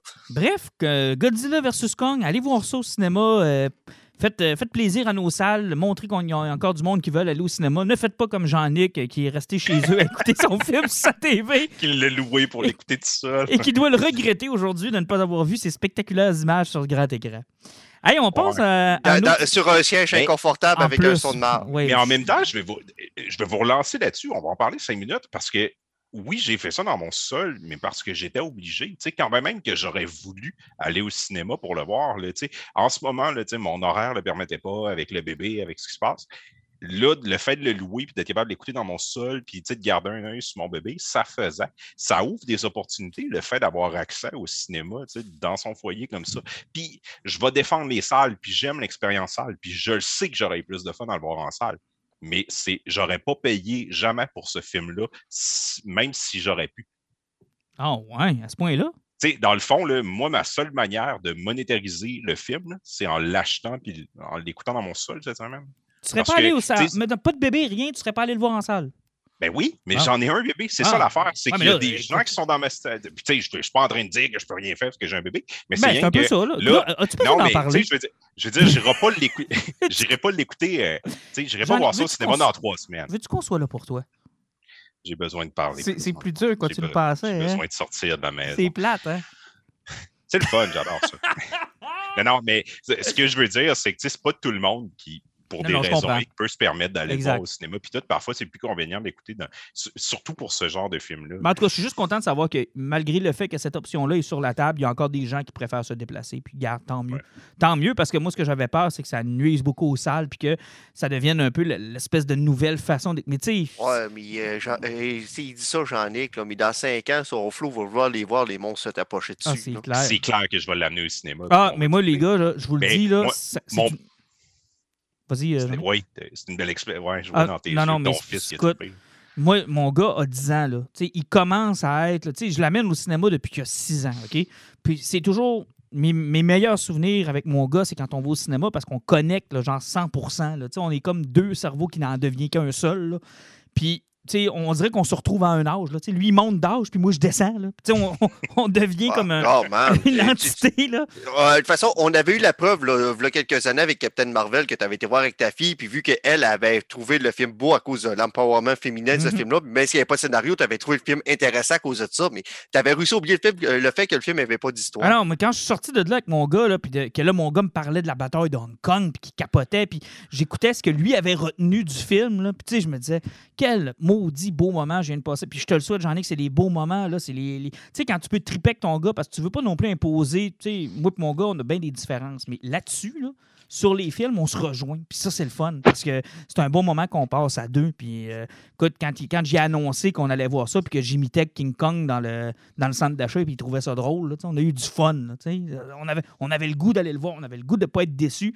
Puis, contrairement à celui de 2014 qu'on a parlé tout à l'heure, on est sorti de là, on a vu des monstres, on a vu des bâtisses se faire défaire, on a vu. tu sais, on a vu ce qu'on voulait voir, puis on a passé une maudite belle soirée, puis on l'a vu sur grand écran avec le son. Mon gars m'a dit à un moment donné, j'ai eu, j'ai eu un peu peur à cause du son, puis tout. Puis, tu sais, le- on oublie l'effet que ça a d'être dans une salle d'immersion dans le film, là, tu sais. Ouais.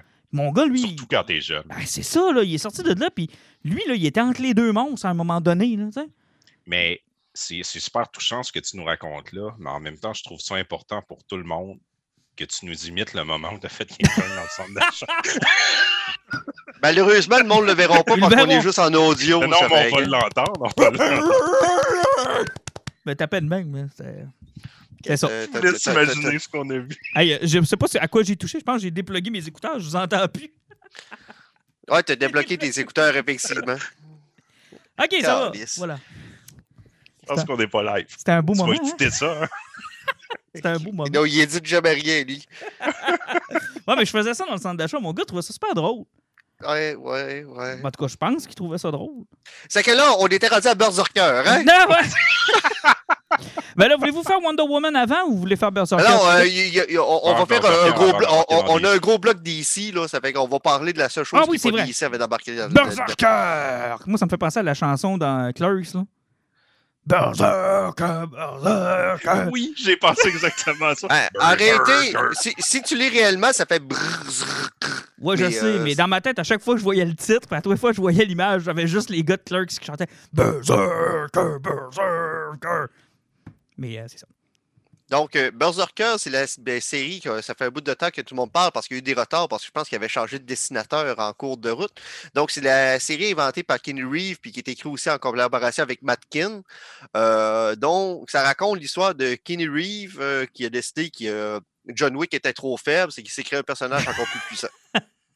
En fait, John Wick est trop poli. Fait que ça y prenait Ouais. quelqu'un qui, maintenant, quand il donne des coups de poing, il passe au travers de la tête du monde. C'est plus simple. C'est classique. C'est. euh, C'est classique. OK. euh, en gros, on n'en parlera pas longtemps parce que sérieusement, le premier numéro était vraiment le fun. Euh, ça raconte l'histoire d'un immortel. Donc, Kenny Reeves, son personnage là-dedans, a rejoint un groupe militaire. Le gars, il est immortel. Donc, il rentre sur une mission où ce qu'il faut qu'il ait pogné un président d'un pays quelconque, puis qu'il faut qu'il le tuer. C'est qu'à lui, à lui tout seul, il passe à travers euh, de- d'une vingtaine de militaires, Ah, le pays à travers de trois chars, il passe à travers d'un tank et il écrase un avion aussi euh, par lui-même. Euh, au niveau de la violence, du graphique, c'est super beau. C'est un excellent numéro de Wolverine, honnêtement. Ou de Old Guard. Euh, puis sauf que là-dedans, il commence à parler du fait qu'il se rappelle de sa, vie presque au grand complet, mais qu'il en a oublié quelques bouts. C'est qu'il travaille sur le fait que ça fait longtemps qu'il sait qu'il est immortel. Et il y a le conflit du dieu, parce que si tu peux pas mourir, tu es un dieu. Puis, dans le fond, on a un numéro grand complet qui traite du fait qu'il est immortel, qui fait une mission de mort, puis sauf qu'à la fin, il se rappelle de sa naissance. Puis il se rappelle qu'il est venu au monde là, 80 000 ans.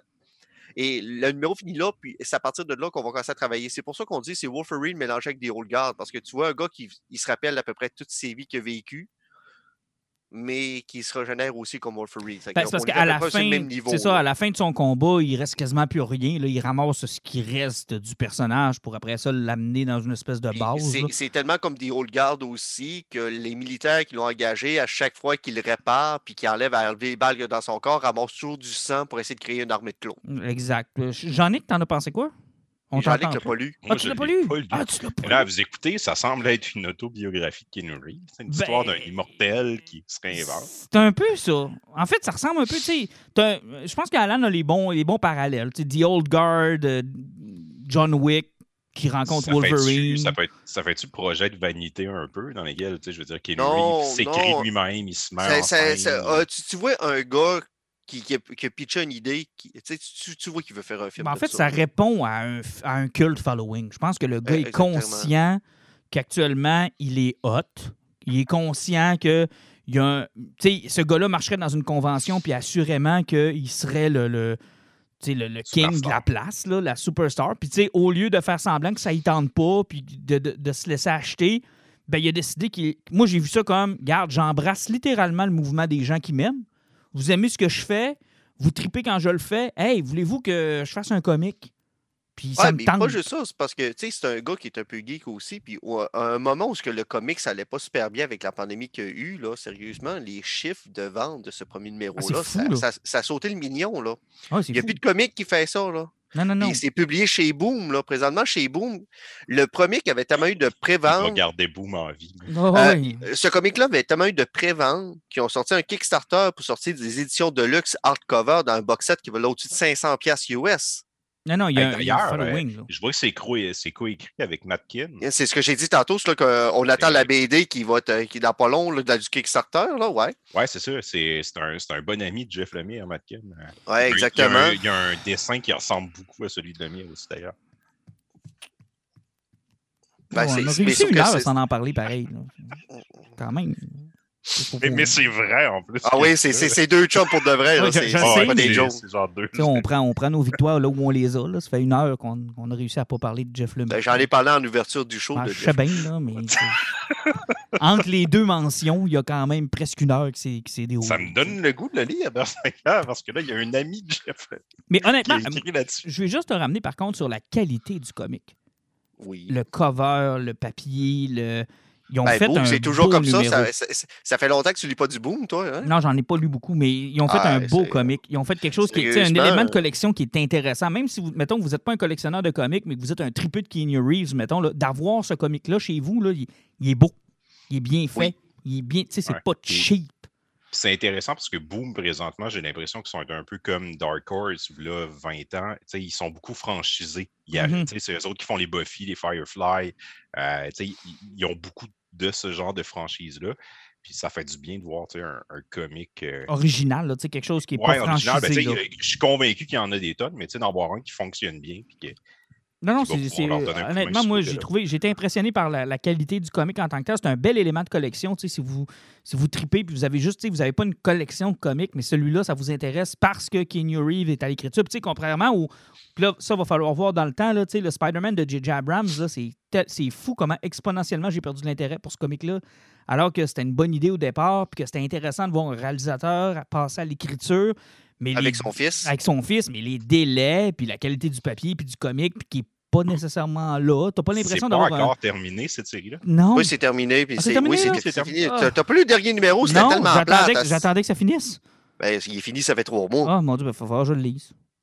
Ben, pas T'as rien manqué, faut te dire. Ça va avoir pris, c'est c'est quoi? C'est quand même trois, deux ans. Ça a facilement pris Bon, ça a pris un, un an et demi, là, mais euh, c'était ça. En tout cas, c'est euh, dans, dans la catégorie comique plate, là, que tu sais, tu l'as acheté, ça t'a coûté 25$ à avoir les 5, mais en réalité, il vaut une pièce après, là. C'est c'est pas mal là. Ah, c'est là qu'on est, puis c'est de valeur parce qu'il y avait quand même un intérêt. Là, de voir, tu sais, j'espère que ça va aller en améliorant, puis qu'ils vont, ils vont être dans les bons délais, puis qu'on va être capable d'avoir quelque chose qui a un peu plus d'allure, on s'entend, là. Parce que faut pas que ça... Tu sais, faut pas que tu en abuses de ces collaborations spéciales-là non plus, là. C'est Ah, pas la exactement. solution à tout, là.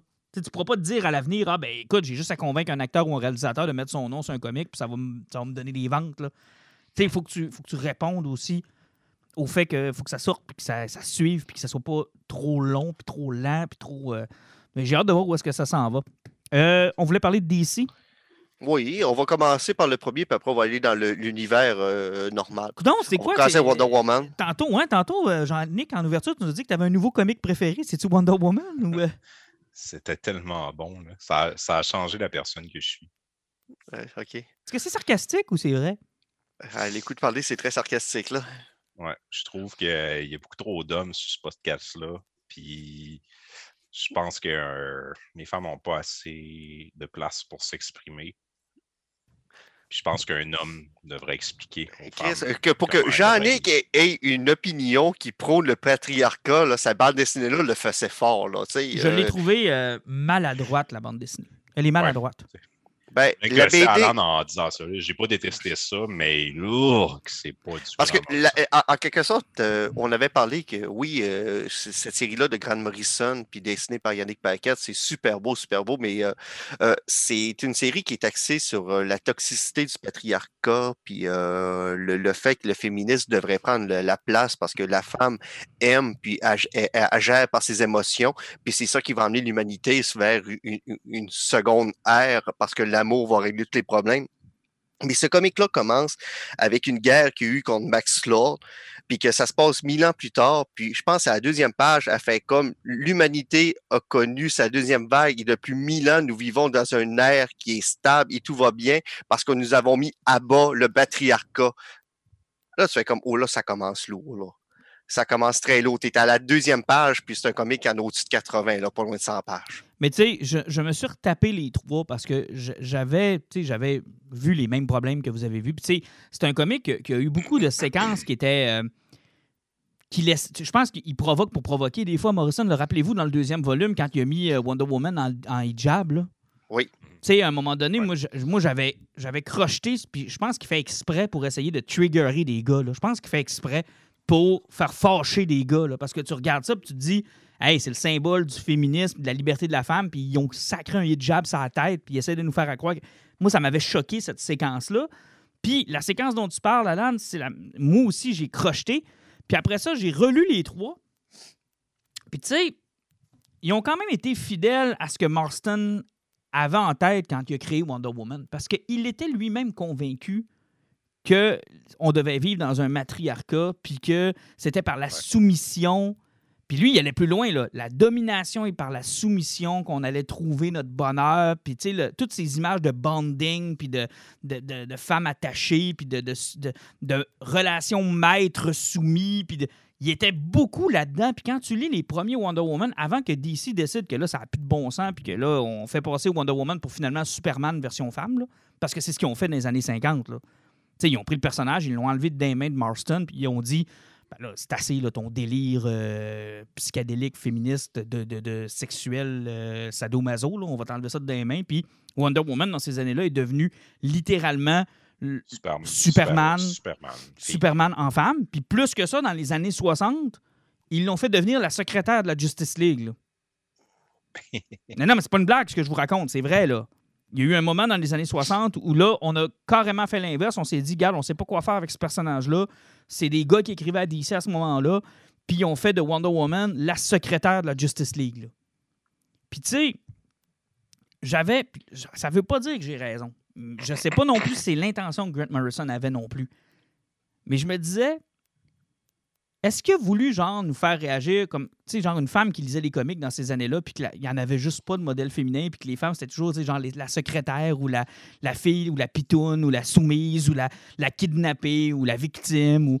Tu sais, je veux dire, nous autres, c'est devenu normal. Y a-tu voulu, genre, en inversant ça, nous faire réagir puis nous dire, tu sais? Ah, c'est sûr, c'est une BD de provocation, c'est une BD de, de, de standing. Tu sais, je- dis pas que c'est mal, sauf que moi, j'ai toujours dit que tu peux pas régler un extrême par un autre. Exact. Mais de nous faire sentir comme ça, je me disais, tu sais, combien de femmes se sont senties comme ça en lisant des comics dans lesquels la Oui, fille oui. joue le rôle de la pitoune. là.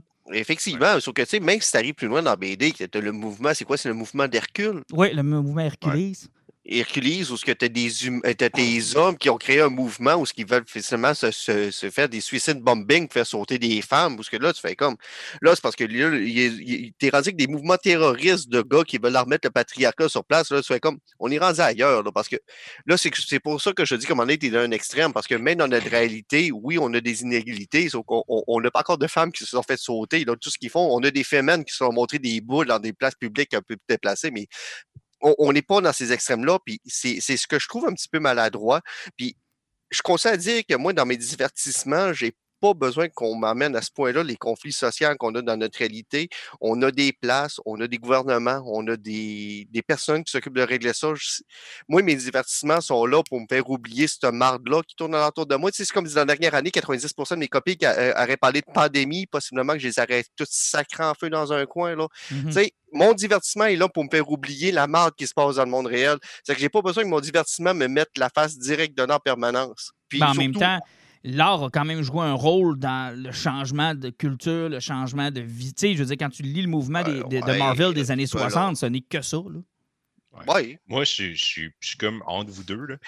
J'ai pas capoté. Par contre, j'ai trouvé ça intéressant parce que, tu sais, Alan, tu disais, on peut pas régler un extrême par un autre. C'est vraiment ça que Morrison a fait il a, dit ça serait quoi si on réglait un extrême par un autre? Genre, les femmes prennent le contrôle, puis là, les hommes disent comme Ouais, non, t'as peu, c'est l'égalité. Puis non, les femmes prennent le contrôle, puis ils disent aux hommes On va passer par-dessus eux autres, vous allez devenir des esclaves.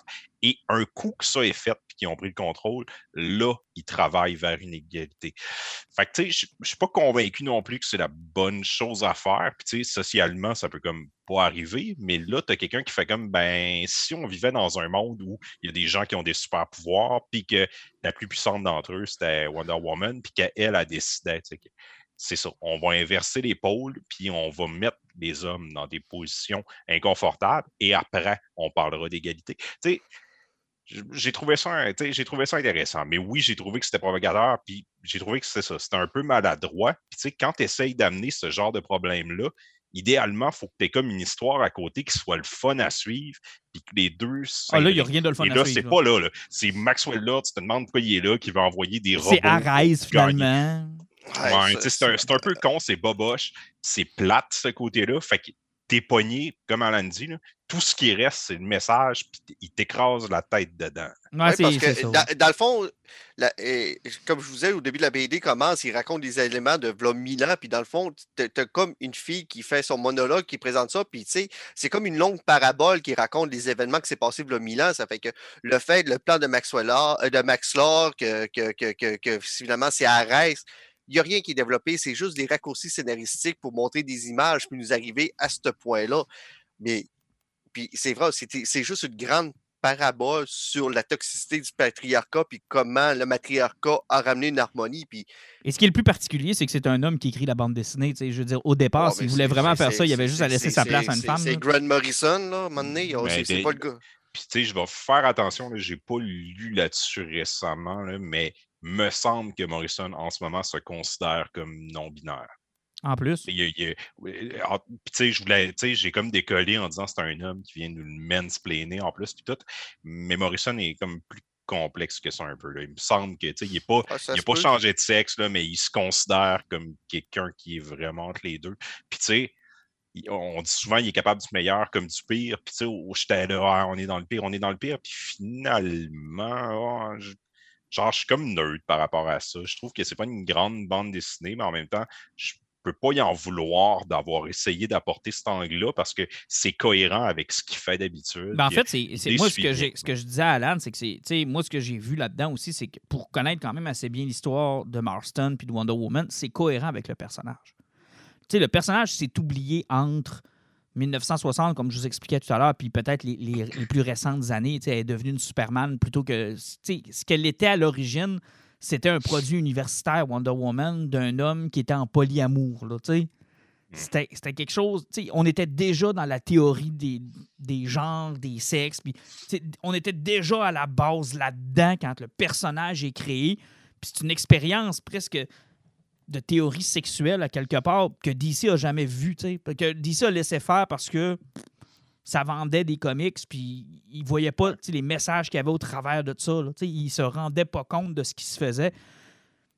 Puis quand ils s'en sont rendus compte, ben, ils ont fait du personnage, ce que je vous disais tout à l'heure. Le moment où elle est devenue espionne là, dans les années 70, là, où elle avait plus de pouvoir, ils, ils, ont enlevé ses pouvoirs à Wonder Woman à un moment donné.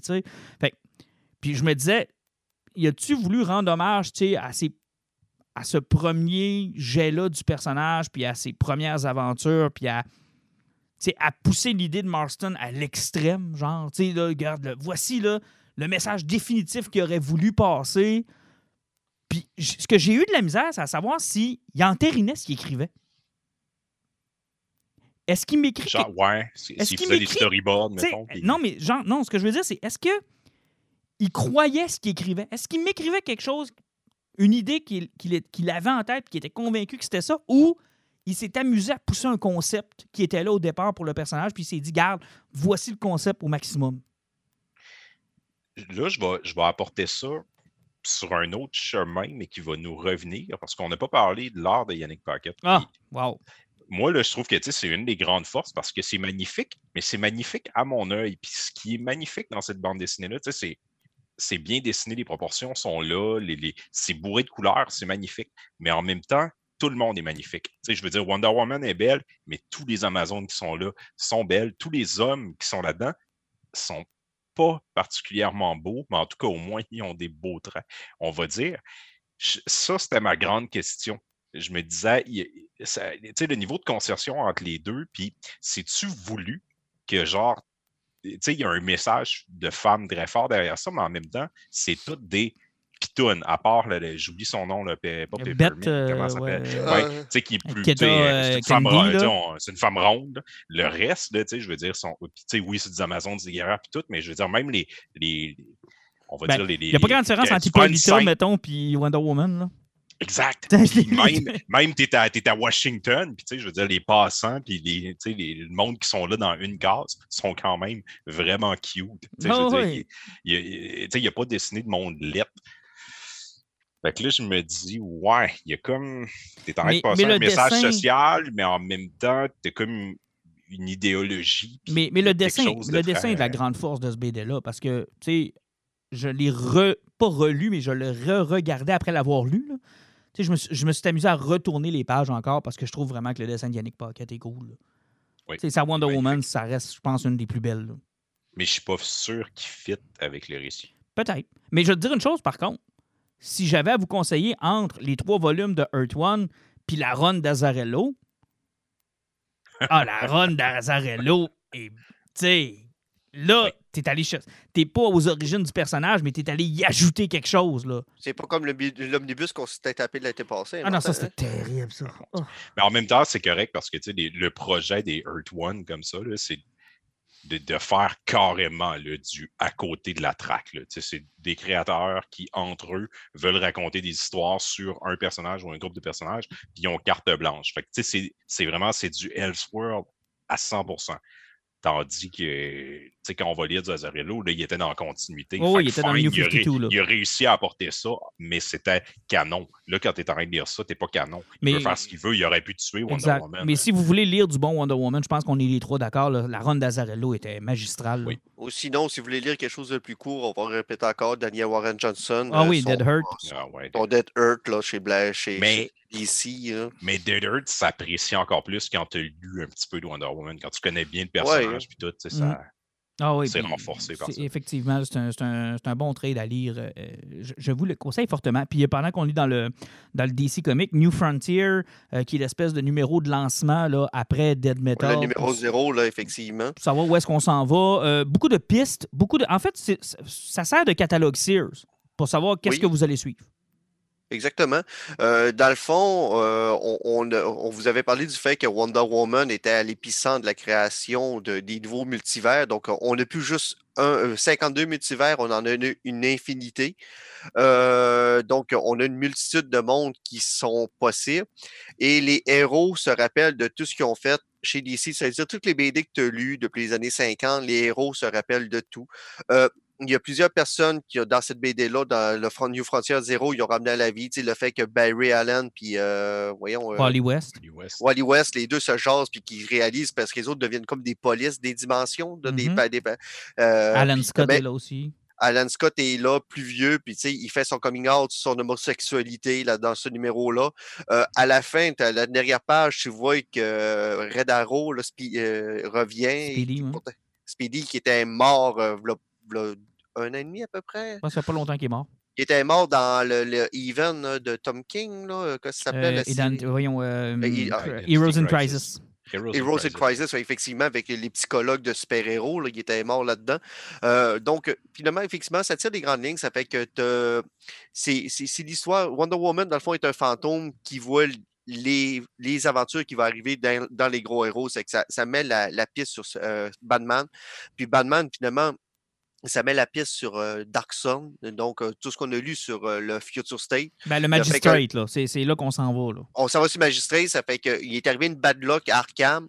À peu près tout le monde est mort. Il y a 16 survivants dans le- dans le- l'asile d'Arkham. Bane s'est fait tuer. Ça pète au grand complet. Et le maire de Gotham lance une loi martiale anti-vigilante. Donc, euh, Batman est pourchassé. Dans Future State, qu'on avait lu qu'on pensait que Batman s'était fait tuer, ça va partir de là. Le Dark Sun qui va marquer là-dedans. Puis on va finir par comprendre pourquoi que ça part euh, de, de- de- de des bons chums de Batman, cette, Ouais. toutes ces niaiseries-là. Euh, il y a- il y a, chez Wonder Woman, on va se concentrer sur les Amazones du Brésil.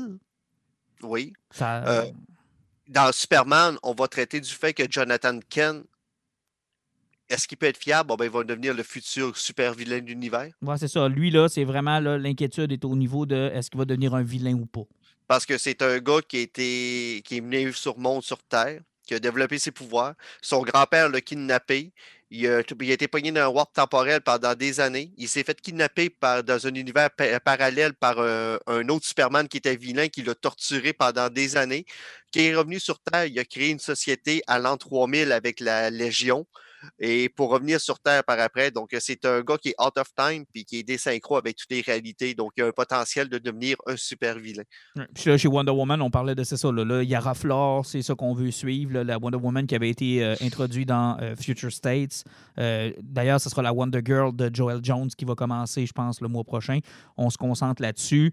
Les Green Lantern aussi, on a séparé les deux Green Lantern de la Terre, Jessica Cruz Oui. puis l'autre. Puis là, ils sont avec la, team. la, là. la- la Teen Lantern, s'en va sur OA.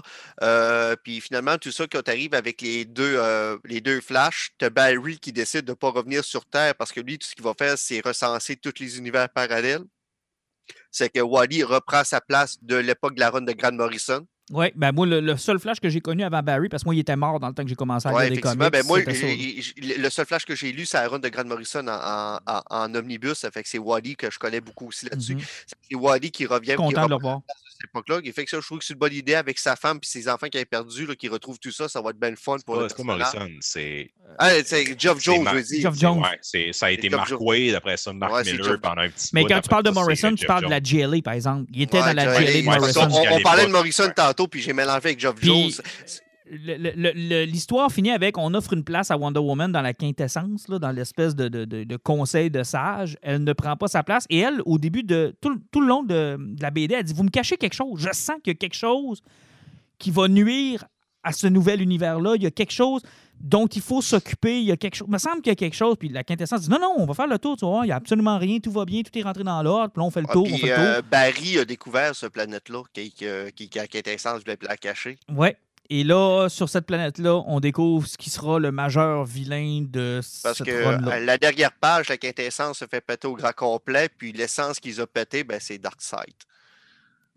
Fait que Darkseid est encore le méchant. Et Darkseid dit Je suis toutes les versions que j'ai été dans le passé en une seule personne. Ouais, il est, il est pas bleu, il est, il est noir très foncé. Là, il est tout. Là. Tu sais, le Darkseid du New 52, le Darkseid de, de, de, de Kirby, le, le Ah, Darkseid c'est cool. des années C'est- 90. Ils ont, ils ont trouvé le contrepoint de Wonder Woman, de ça va ça. être Darkseid qui représente. C'est ça. Fait que Darkseid noir, devient comme le gros méchant de cet univers-là. Maintenant, on va voir dans quoi ça va se, se décliner dans les prochaines semaines. Mais il y a des choses intéressantes. Moi, Batman, Yara Flor, ça m'intéresse. Euh, Green Lantern, Euh, un petit peu moins. Moi, personnellement, dans Wonder Woman, j'ai de, de suivre la série principale à partir de ce moment-là. J'ai bien hâte de voir où ce qu'ils veulent apporter le personnage parce que j'étais curieux, justement. OK. Euh, pour la Avec son look Wonder Game of Thrones, là? Euh, ouais, parce que là, ça se passe avec quelques Vikings. C'est pour ça que je, je suis comme curieux parce que le personnage se réinvente à zéro à partir de là. Puis, Mhm. euh, puis je pense que Wonder Woman, tu en parlais tantôt avec la, la run, euh, c'est quand tu réinventes le personnage qu'elle est intéressante. Effectivement, non, c'est intéressant. Je vais suivre le. Je vais regarder quand le TP va sortir. Probablement, je, je vais attendre de savoir ce que tu m'en dis. mais Puis aussi, tu as, la nouvelle série sensationnelle Wonder Ouais, Woman. Sensational Wonder Woman, t'as Wonder Woman, puis tu vas avoir Wonder Girl. Euh, Exactement. dans les trois séries principales là, chez euh, Wonder Woman, qui tombe avec son 80e anniversaire là, cette année. Là. Bientôt, oui. Ben, c'est cette année, en fait, 2021, Ouais. deux- 1941. Donc, un peu comme ils ont fait pour Batman, puis ils ont fait pour Superman. Cette année, c'est une, année spéciale dans l'univers de, de Wonder Woman. Donc, j'ai hâte de voir où ce que ça va amener. Moi, j'aime bien ce personnage-là. Je- J'en ai lu beaucoup, puis à part l'espèce d'omnibus qu'on se tapait. Honnêtement, ce qui était le fun avec Future State, où ce qu'on savait pas ce que, ça s'en allait, New euh, Infinite Frontier Zero nous met une bonne base, puis là, on sait où ce qu'on va aller dans la prochaine année avec DC, ça fait- c'est le fun, ça fait En du fait, il y a littéralement une phrase dans New Frontier où on nous raconte que Future State, finalement, c'est le deux mois qu'on avait besoin pour se remettre en, se remettre en ligne. Là. Tu sais, je dis, tu sais, t'as Wonder Woman qui dit Mais qu'est-ce que je viens de voir? Est-ce que c'est un futur? Moi, euh, c'est des possibles futurs. Maintenant, allons voir ce qui se. Quoi Ça pourrait dans, arriver, ces futurs-là, il y a juste Batman qui se fait run parce qu'il avait engagé un gars qui son nom de famille, c'est Ridley, là, qui, a- qui a Oui. beaucoup de talent. Ça fait qu'ils ont voulu respecter un peu ce gars-là, puis pas y faire écrire n'importe quoi parce qu'il va avoir sa propre série de Batman. Oui, puis le Magistrate, ce qu'on comprend, c'est que ce qu'on a vu dans Future State, c'est ce qui plane au-dessus de la tête de Batman. Oui, exactement. Fait que j'ai vraiment hâte de voir ça aussi. Ça risque d'être fort intéressant. Et euh, vous suivez actuellement Superman Red and Blue, qui est un peu finalement le penchant de Batman Black and White. Et on a annoncé ce mois-ci euh, Wonder Woman Gold, euh, Black and Gold. Et euh, moi, Oui. j'ai commencé Batman Black and White. là, J'ai les deux premiers volumes. J'aime tellement ce format-là de petites histoires de 2 à 3, 4 pages. Ça- pour Batman, ça réussit tellement bien. Je trouve que ça donne le meilleur de Batman. Il y a des choses, des flashs là-dedans, un genre de. Tu sais, c'est des nouvelles. C'est, je trouve ça génial. Est-ce que ça se transpose bien chez Superman? Absolument, parce que ce que tu viens de dire, c'est exactement ce que j'allais dire sur Superman. Puis je trouve que Batman, j'aime ça dans des histoires comme ça, mais Batman, j'aime mieux lire sur de grandes histoires. Superman, je trouve qu'il fonctionne mieux dans des courtes histoires parce que le personnage est tellement. Il est tellement gros puis puissant, puis il peut tout régler facilement que tu mieux l'avoir dans des petits conflits, dans des. Dans, de shrinker ça là, dans un 5 pages efficace, puis wow, Red and Que- Blue, là, que tu vas tu- avoir un fun fou, selon Tu, moi. tu- tu prends un thème ses pouvoirs et ses valeurs de Superman, puis tu en fais un, un- un petit texte de 4-5 pages. Euh, honnêtement, tu sais, en plus, c'est Red and Blue, ça fait que tout est rouge et bleu dans la BD. Oh, là.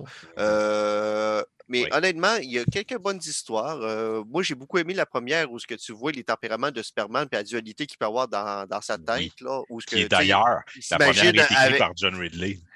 oui, exactement. Mais celle-là que j'ai préférée, ça reste quand même la deuxième, où ce que tu sais, Superman se pointe à, à des funérailles, je pas il est désolé, là. Il se pointe à ces funérailles d'une mère d'un flot que finalement, euh, il avait écrit une lettre à Superman quand il était jeune, parce que sa mère était addict à l'héroïne.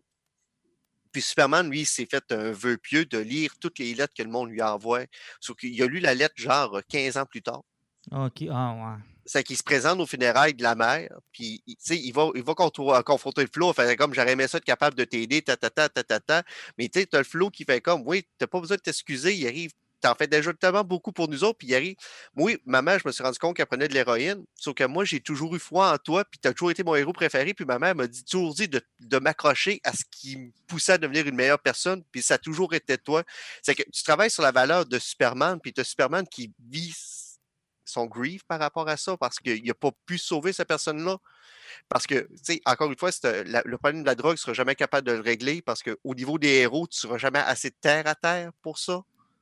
Parce que tu es toujours payé avec du monde qui sont plus gros. Non, c'est. Euh, Tu m'en parles, là, j'ai le goût de l'avoir. là. Le, le- le dernier vœu qui exauce pour le flow, puis toute l'histoire, que là, tu lis ça, puis tu fais comme, moi, c'est du vrai pur Superman. Puis tu sais, tu vois, c'est un gars qui culpabilise par cause de ce qui est arrivé. Là, Mm. mais Mais ça Non, fonctionne euh, bien dans des petites histoires. Tu sais, je lisais Black and White là, de Batman, le premier volume. L'histoire de Paul Dini avec euh, Two-Face là-dedans. Là.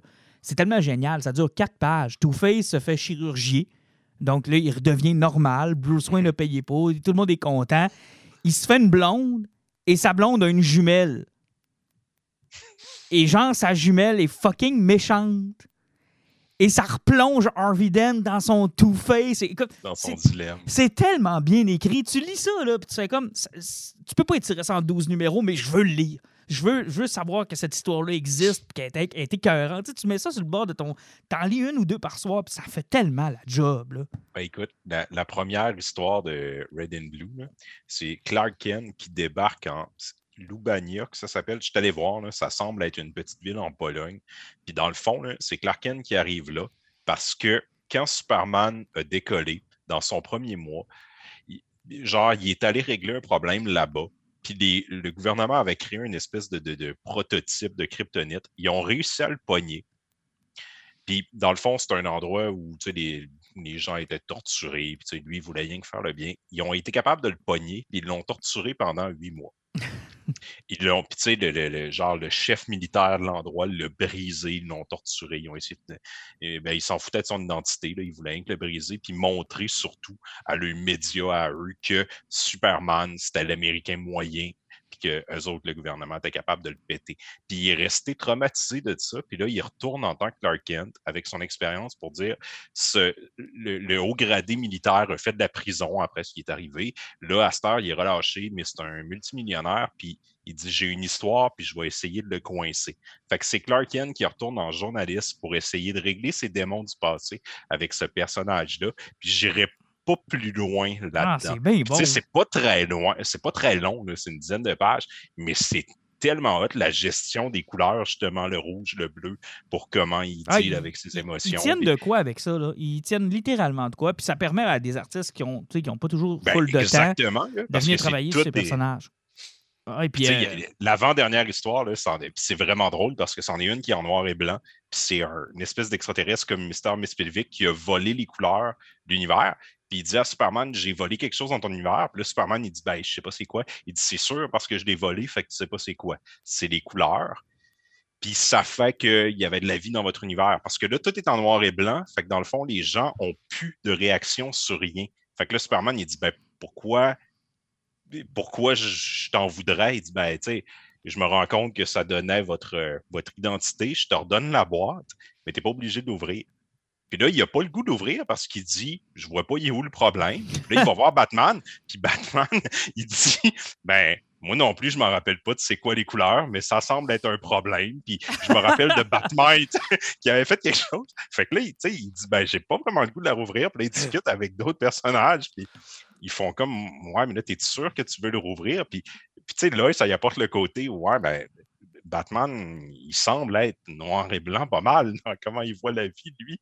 Fait que ça pourrait être une bonne idée de le rouvrir. Puis en tout cas, j'irai pas plus loin non plus. c'est cool. C'est tellement bon comme idée, tu sais. wow, mais c'est ce que ça permet. Mais c'est ce que ça permet. Puis, tu sais, je sais que Black and White, Batman, ils l'ont sorti en omnibus. Puis euh, moi, j'ai décidé de les faire en petit TP parce que je trouvais qu'ils étaient chers. Mais vous reçu, j'aurais probablement acheté l'omnibus. Puis là, il y a Wonder Woman Black and Gold. Euh, qui sort euh, le mois prochain, qui est le même principe, mais avec Wonder Woman. Moi, je l'ai commandé à l'âne, fait qu'on va pouvoir en reparler éventuellement euh, quand on va avancer dans les, podcasts.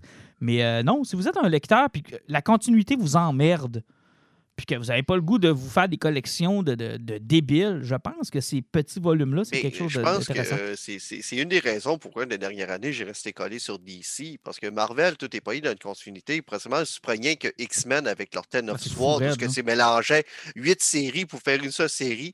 Euh, présentement, ils sont payés avec la guerre du Black King, les histoires de Venom. Ben, je pense que ça touche une dizaine de séries. Tandis que chez DC, je peux suivre deux, trois héros, puis après, je m'achète des TP pour suivre les événements principaux, sauf que Tom Taylor n'arrête pas de sortir des, mini-séries. Tu Tom King qui n'arrête pas de sortir des mini-séries, soit de 6 ou 12 numéros. C'est que ça, fait, ça va faire au-dessus de trois ans qu'on se fait bombarder avec des histoires qui sont construit ce retour-là. Tu sais, même, euh, vous ne l'avez pas encore lu, mais euh, la, série de, Warren Ellis de Batman, le 12 ah, numéro, de voir ça, ouais. ça c'était incroyable aussi. C'est que euh, DC nous donne des, des, choses qui sont le fun parce que tu n'es pas obligé de suivre la continuité, tu peux suivre des histoires, tu peux les acheter par single ou acheter les, les hardcovers, les trades qui vendent par après, tu mets ça dans ta bibliothèque, puis c'est des histoires que tu peux prendre n'importe quand et lire et te foutre de ce qui s'est passé avant et après. Ah, effectivement, c'est une de leurs grandes forces, je pense. Puis ils doivent continuer là-dedans. Oui, ils doivent continuer. plus ça s'enrichit. Mm. effectivement, puis ils laissent, les créateurs un peu s'amuser là-dedans. je trouve que c'est bien. Oui. Hey, on va terminer parce que tabarouette, on a encore défoncé en passant. 1h32. on s'ennuie, hein? On s'ennuie. Je pense que ça fait vraiment trop longtemps qu'on ne s'est pas vu. Euh, on va y aller avec les poisons, puis euh, je vais commencer rapidement. Oui. Deux choses. Un, je suis tombé sur Netflix sur un film qu'Alan nous avait parlé il y a de cela trois ans, trois, quatre ans, et que je n'avais pas eu le temps d'écouter encore. Et par curieux hasard, il a été ajouté à la bibliothèque de Netflix hier, et je suis tombé en amour avec Alita Battle Angel. L'as-tu vu, Jean-Yves? Oui. Puis là, tu as le goût de lire les mangas. Et que j'ai le goût. Mais c'est donc bien bon. Tu sais que ça se l'a à l'envers, hein? Ouais, sais, mais c'est donc ben bon. J'ai capoté sur euh, les images, le, le personnage. Le... Le, le- le fantasme de James Cameron depuis la fin des années 90, qui Ouais, a ça réussi à faire un film réalisé par. Michel, par, par, euh, Rodriguez. Rodriguez. Wow, wow, wow. Si vous n'avez pas encore vu ça, euh, écoute, je, je suis tombé en bas de ma chaise. Là. Je peux pas croire qu'il n'y aura pas de suite. Je suis com- complètement flabbergasté. Et oui, je, euh, je vais probablement dépenser une- quelques centaines de dollars pour acheter le C'est- manga. Sais-tu pourquoi il n'y aura pas de suite? Oui, vas-y. Parce que tous les gens comme toi qui sont le public cible à ça sont pas allés le voir. C'est de ma faute! ouais, mais j'ai le droit de découvrir des films par après. Ça existe absolument, encore, ça. absolument, Mais absolument. euh, écoute, si on a réussi à faire faire un film de 4 heures à Snyder sur euh, Justice League, je peux pas croire qu'on peut pas avoir une suite à Alita. là. Donc, les injustes commencent le mouvement. Une suite pour Alita. Ça fait longtemps que le mouvement existe, mais Ouais, que, ça, en- ça fait entre-temps, longtemps. euh, euh, Fox a été acheté par, par, par, par Disney. Pas ça fait grave. que, ouais. euh, Tu, tu négliges le pouvoir des injustes. On va l'amener jusqu'au bout. Mais euh, c'est Si très on réussit à écraser la souris avec ça. là. Ah oh, oui, on va les shaker Ah, dans mais les toi qui as eu le style manga, pis tout, et ses yeux t'ont même pas tombé ses nerfs. Pas en tout. J'ai trouvé que ça faisait même partie du charme de, de voir. Ça la rendait Ça nous rappelait qu'elle n'était pas humaine. Ça nous rappelait que elle était que, que c'était un cyborg à part entière. Parce que tu sais, il y a beaucoup de euh, enhance, là, tu sais, de, de hu- d'humains qui ont des parties de robots. Fait que des fois, il faut que tu différencies tu sais, lequel est un vrai robot puis lequel est un humain qui a juste une coupe de parties. Puis je trouve qu'il joue bien le mystère de la ville flottante. Puis tu sais, t'es curieux de, l'uni- de- de savoir ce qui se passe dans cet univers-là. Il te garoche pas tout l'univers en pleine face. Tu, le- tu- tu le découvres avec elle. Puis il y a du fun aussi dans cet univers-là. C'est pas juste noir. Tu sais, le sport qu'ils ont mis là-dedans, puis le- les images, les- le, le play. Il y a du plaisir dans ce film-là. Il y a du gros plaisir, du gros fun. Et euh, Ouais. j'ai vraiment aimé ça. Vraiment, vraiment beaucoup. Et je vais lire le manga, assurément. Ben, Gomme, Gomme est vraiment le fun. Comme je te disais, La Sordeur, euh, je n'ai pas fini au grand complet, mais à un moment donné, comme je te disais, ça tombait sur le classique manga, ben, comme tu disais, à la Dragon Ball, où ce que chaque numéro, c'est qu'il n'y a pas un adversaire qui est plus fort, puis qu'elle doit développer une nouvelle technique pour le tuer, pour devenir plus forte. Euh, ça devient un peu lourd, mais Gomme est vraiment le fun. Euh, finalement, toute la- l'ascension jusqu'au moment où il a réussi à se rendre sur la cité, c'est vraiment le fun. C'est à partir qu'il est rendu sa cité, j'ai un peu d'intérêt, puis j'ai pas suivi, j'ai pas suivi les chroniques de Mars, par Ouais, exemple. c'est ça. Mais là, je vais, je vais probablement me faire comme j'ai fait pour Dragon Ball, c'est-à-dire que je vais me taper la série principale, puis je vais m'en Ouais, tenir à ça. là. Je pense que je devrais être correct avec ça. Et, euh, Avec Gomme, ben, puis en plus, je pense que tu es capable d'avoir en gros volume. Je pense qu'il sort 3 ou 4 gros volumes que Exact. ça existe. ou ben, c'est six, je pense, qui, qui re- regroupe les neuf volumes originaux. là. Ouais, exactement. Non, ça, ça, ça vaut la peine. C'est quelque chose qui est le fun à lire. Puis c'est une belle histoire. Puis euh, les combats sont cool. euh, En tout cas, moi, le, le- le- le film, j'ai vraiment trippé. Et mon deuxième poison, euh, j'ai terminé en une seule journée le nouveau roman de Patrick Sénécal.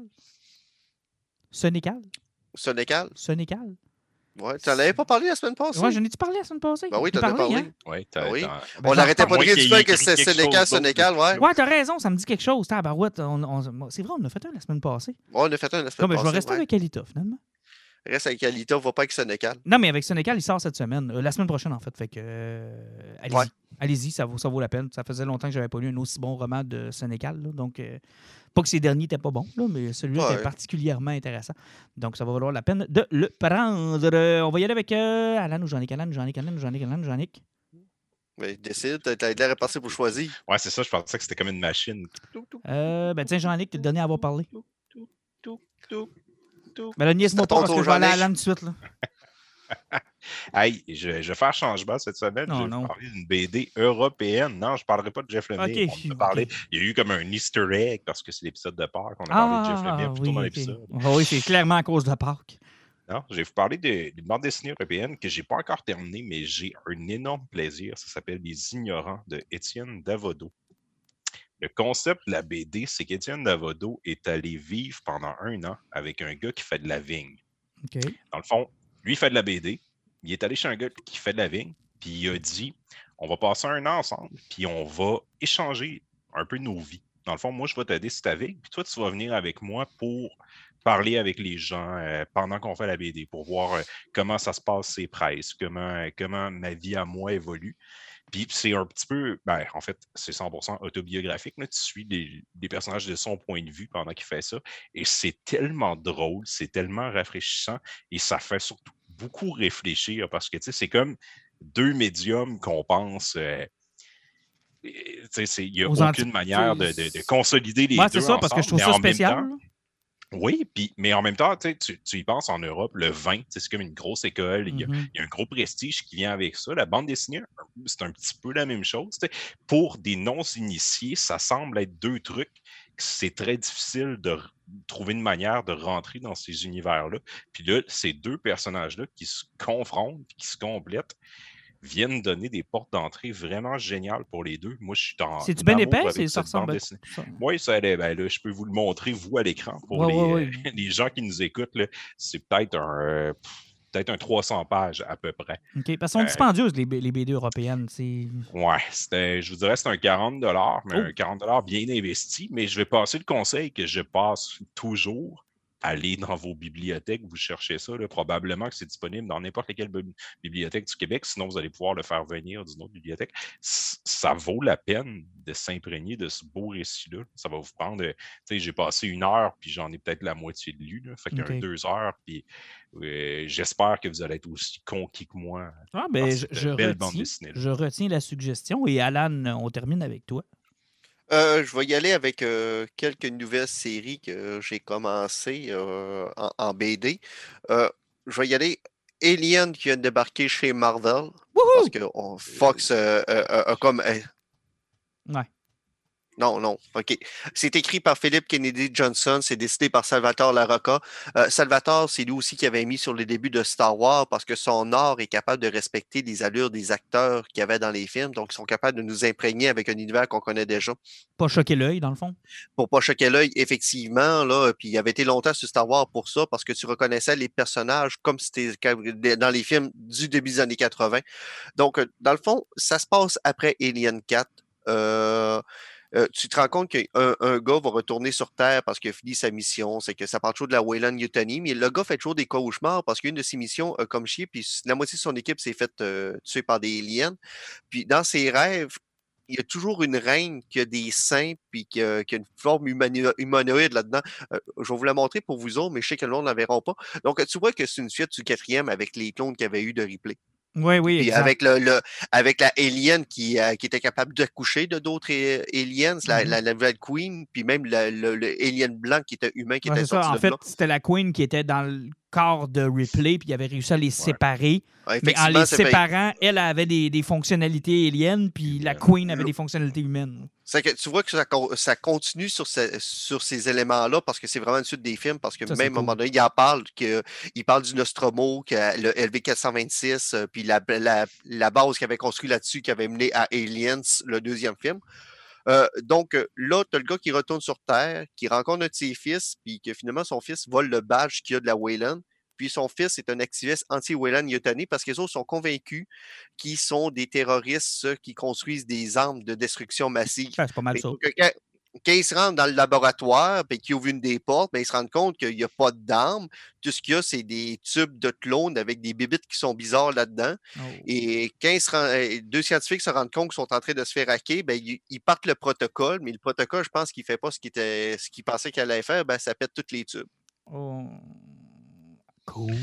Ça fait que Ouais. Alien, c'est quand même une série adulte à la base? Là, on a-tu la violence ou du moins des thèmes un peu plus- pas, je vais te montrer un, un bout où ce que quelqu'un mange un coup de shotgun d'en face. Yeah! Wow! Je confirme. wow! Ça fait que oui, Marvel, euh, dans certaines de leurs séries, là, ils sont. Ils, ils se cachent pas, là. Puis quand ils sont hors euh, de, de leur mainstream, là, euh, ils sont capables d'être violents. Euh, personnellement, je trouve que l'idée est intéressante. Donc, euh, on savait tous qu'après Alien 4, ils voulaient descendre sur Terre. Oui, ben c'était la fin de l'histoire, c'est un peu ça. Là. On, savait qu'il allait y avoir de quoi. On, on- on- on s'enligne sur ça, des aliens sur Terre. Mais dans le fond, ça- est-ce que ça tue pour toi un peu l'idée de refaire un film, justement, qui va être dépassé Alien 4? Parce que c'est le problème. Là, là, on a juste des prix, quoi. Ouais, euh, mais de toute façon, après euh, Prometheus puis euh, Covenant, t'en voulais-tu vraiment d'autres? C'est parce qu'il faut, il faut enlever Alien des mains de Ridley. là. Oui, je pense que lui, il est comme George Lucas. Là. Il va falloir qu'il lâche prise. Tu sais, parce que moi, s'il me fait un autre film de flûte, là. euh, Hey, Covenant. Non, mais il faut quand même rappeler que. Tu sais, quand on dit que les fans sont. On en parlait avec la Snyder Cut la semaine passée, que les fans sont devenus un peu toxiques. Tu sais, Prometheus, là. Covenant, là, c'est c'est le fuck you de Ridley Scott aux fans, là. Ah, Non, ok, je, suis vous co- vouliez- je- je suis co- je suis convaincu qu'il se prenait au sérieux, lui. Donc, Ah, euh, j'ai- d'autres BD Ah, à ouais. présenter. ok? Malheureusement, oui. Ah, Euh, Image Comics, euh, le mois dernier, il y avait, ils ont sorti une nouvelle série qui s'appelle Ra- Radiant Black. ok. Ça raconte l'histoire d'un gars qui n'a pas de job, qui est paumé comme, euh, comme, comme ça, pas de bon sens, puis qu'il est endetté pour à peu près 30 000 et que sa vie va super, super, super bien. Puis à un moment donné, il prend une brosse avec un de ses chums en retournant dans son village natal parce qu'il retourne vivre chez ses parents. Puis pendant la brosse, ben, il tombe sur une espèce de petit trou noir. Puis le petit trou noir ben, se fusionne à lui, puis lui tourne, il donne des pouvoirs antigravitationnels. Donc, on, retombe avec un, un classique super-héros loser à la Spider-Man qui, qui pogne des pouvoirs qu'il n'est pas supposé avoir puis qui doit dealer avec. Mais il y a une autre personne qui a le même pouvoir que lui, sauf que lui, son costume est rouge puis il s'amuse à faire des vols de banque. Donc, euh, on tombe sur le classique super-héros de base. C'est du Image Comics, c'est écrit par Kyle Higgins et ça a le potentiel d'être un invincible ou n'importe quoi d'autre. Ok, intéressant. Donc, il n'y a pas de limite du nombre de numéros qui veulent aller, puis c'est on y E- va. là. Exactement, ça fait que moi, c'est pour ça que je m'étais lancé dans cette série-là, parce que c'est du image. J'ai- J'aimais l'idée, c'est souvent ce qui fonctionne, c'est pas réinventer la roue, c'est la retravailler. Effectivement, ça peut donner ou rendre hommage aux classiques qui sont déjà là. Exactement, parce qu'avec Invincible, d'ailleurs, que le quatrième épisode Ah, de cette semaine bon. sera Amazon Prime. Ah, que c'était C'était ce qui est bon. fun, ils n'ont pas été dans l'extrême. On voit qu'ils veulent construire l'histoire puis aller tranquillement. Ça fait que on, on- on en reparlera plus tard d'Amazon, euh, d'Invincible sur Amazon, là, parce qu'il va y avoir plus d'épisodes. Et la dernière, Scott Snyder a décidé de lâcher un petit peu d'ici, puis il a sorti Noctera chez Image Comics. Faut que tu m'avances celle-là parce que tu me fais juste me dire Snyder, puis j'ai juste le goût de faire. Et c'est illustré par Tony S. Daniel, que si vous lisez beaucoup de, D- de yeah. DC, vous connaissez euh, Tony, Oui. qui est excellent. Alors, euh, donc, ouais, aller aussi, effectivement. je pense. ça raconte l'histoire d'une petite fille qui avait des cataractes majeures puis qui n'avait pas de parents, qui s'est fait adopter, puis ses parents adoptifs lui ont payé son opération pour ses cataractes. Donc, elle a pu voir et à, à peu près deux ans après son adoption, il y a, une- il y a comme une espèce de cataclysme bizarre qui est arrivé. La lumière a cessé d'exister sur la planète Terre. La Terre s'est fait plonger dans une noirceur totale. Et comme conséquence, c'est que ça prend de la lumière pour vivre parce que la noirceur est corrosive. Ça fait que tu peux te faire. euh, si tu te fais toucher par la noirceur, ça corrompt ton corps. Puis ça va commencer par rendre tes gencives noires. Puis à partir de là, tu peux réussir à te faire dialyser pour purifier ton sang avec de la lumière ou tu peux prendre une lampe solaire puis t'as crissé dans la gueule pour réussir à combattre la noirceur. Sinon, tu vas devenir une entité euh, des ténèbres. Puis elle, la fille, finalement, en vieillissant, est devenue une passeuse qui passe du monde d'un phare lumineux à l'autre avec un troc plein de lumière. C'est qu'elle est devenue une passeuse là-dessus. Puis finalement, à la fin de l'histoire, elle va passer une petite fille qui a un coup de soleil avec un monsieur. Puis que finalement, ils ont possiblement un lien avec ce qui s'était passé il y a à peu près 20 ans sur la Terre, puis ce qui explique pourquoi que le soleil a disparu. OK. Euh, la BD, en quelque sorte, c'est super intéressant. C'est super bien dessiné. J'ai hâte de voir ce que ça s'en va. Puis, euh, contrairement à ce que Scott Snyder a tous écrit c'est d'ici, ce qu'on comprenait rien, c'est clair. Tu sais où ce que ça va.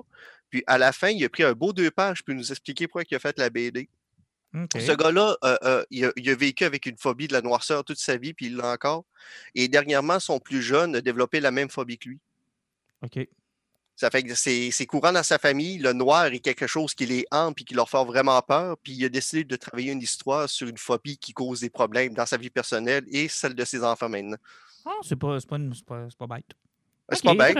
euh, c'est du image comic encore, donc euh, c'est du comic indépendant. Puis euh, j'ai l'impression que ça va faire une belle petite mini-série qui Ouais, va être ça. vraiment le fun. On a-tu une limite ou euh, ça, ça. Oui, oui, il va y avoir une limite, c'est sûr et certain. Je sais pas, pour moi, ça va être un 6 numéros, là, mais honnêtement, il y a plusieurs petites séries comme ça que je commence derrière moi chez, euh, Chez chez Image, parce qu'il y, a des- il y a des gros auteurs qui commencent à traverser tranquillement pas vite parce qu'ils veulent refaire du comic indépendant.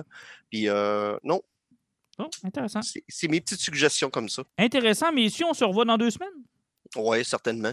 Bonne fin de semaine. Salut! Dans une semaine, si on fait comme cette semaine. Ouais, dépendamment de ce qu'il va y avoir comme stock. Je penserais pas que ça va être une aussi grosse semaine. Salut, messieurs. Ouais, attends deux semaines. Salut!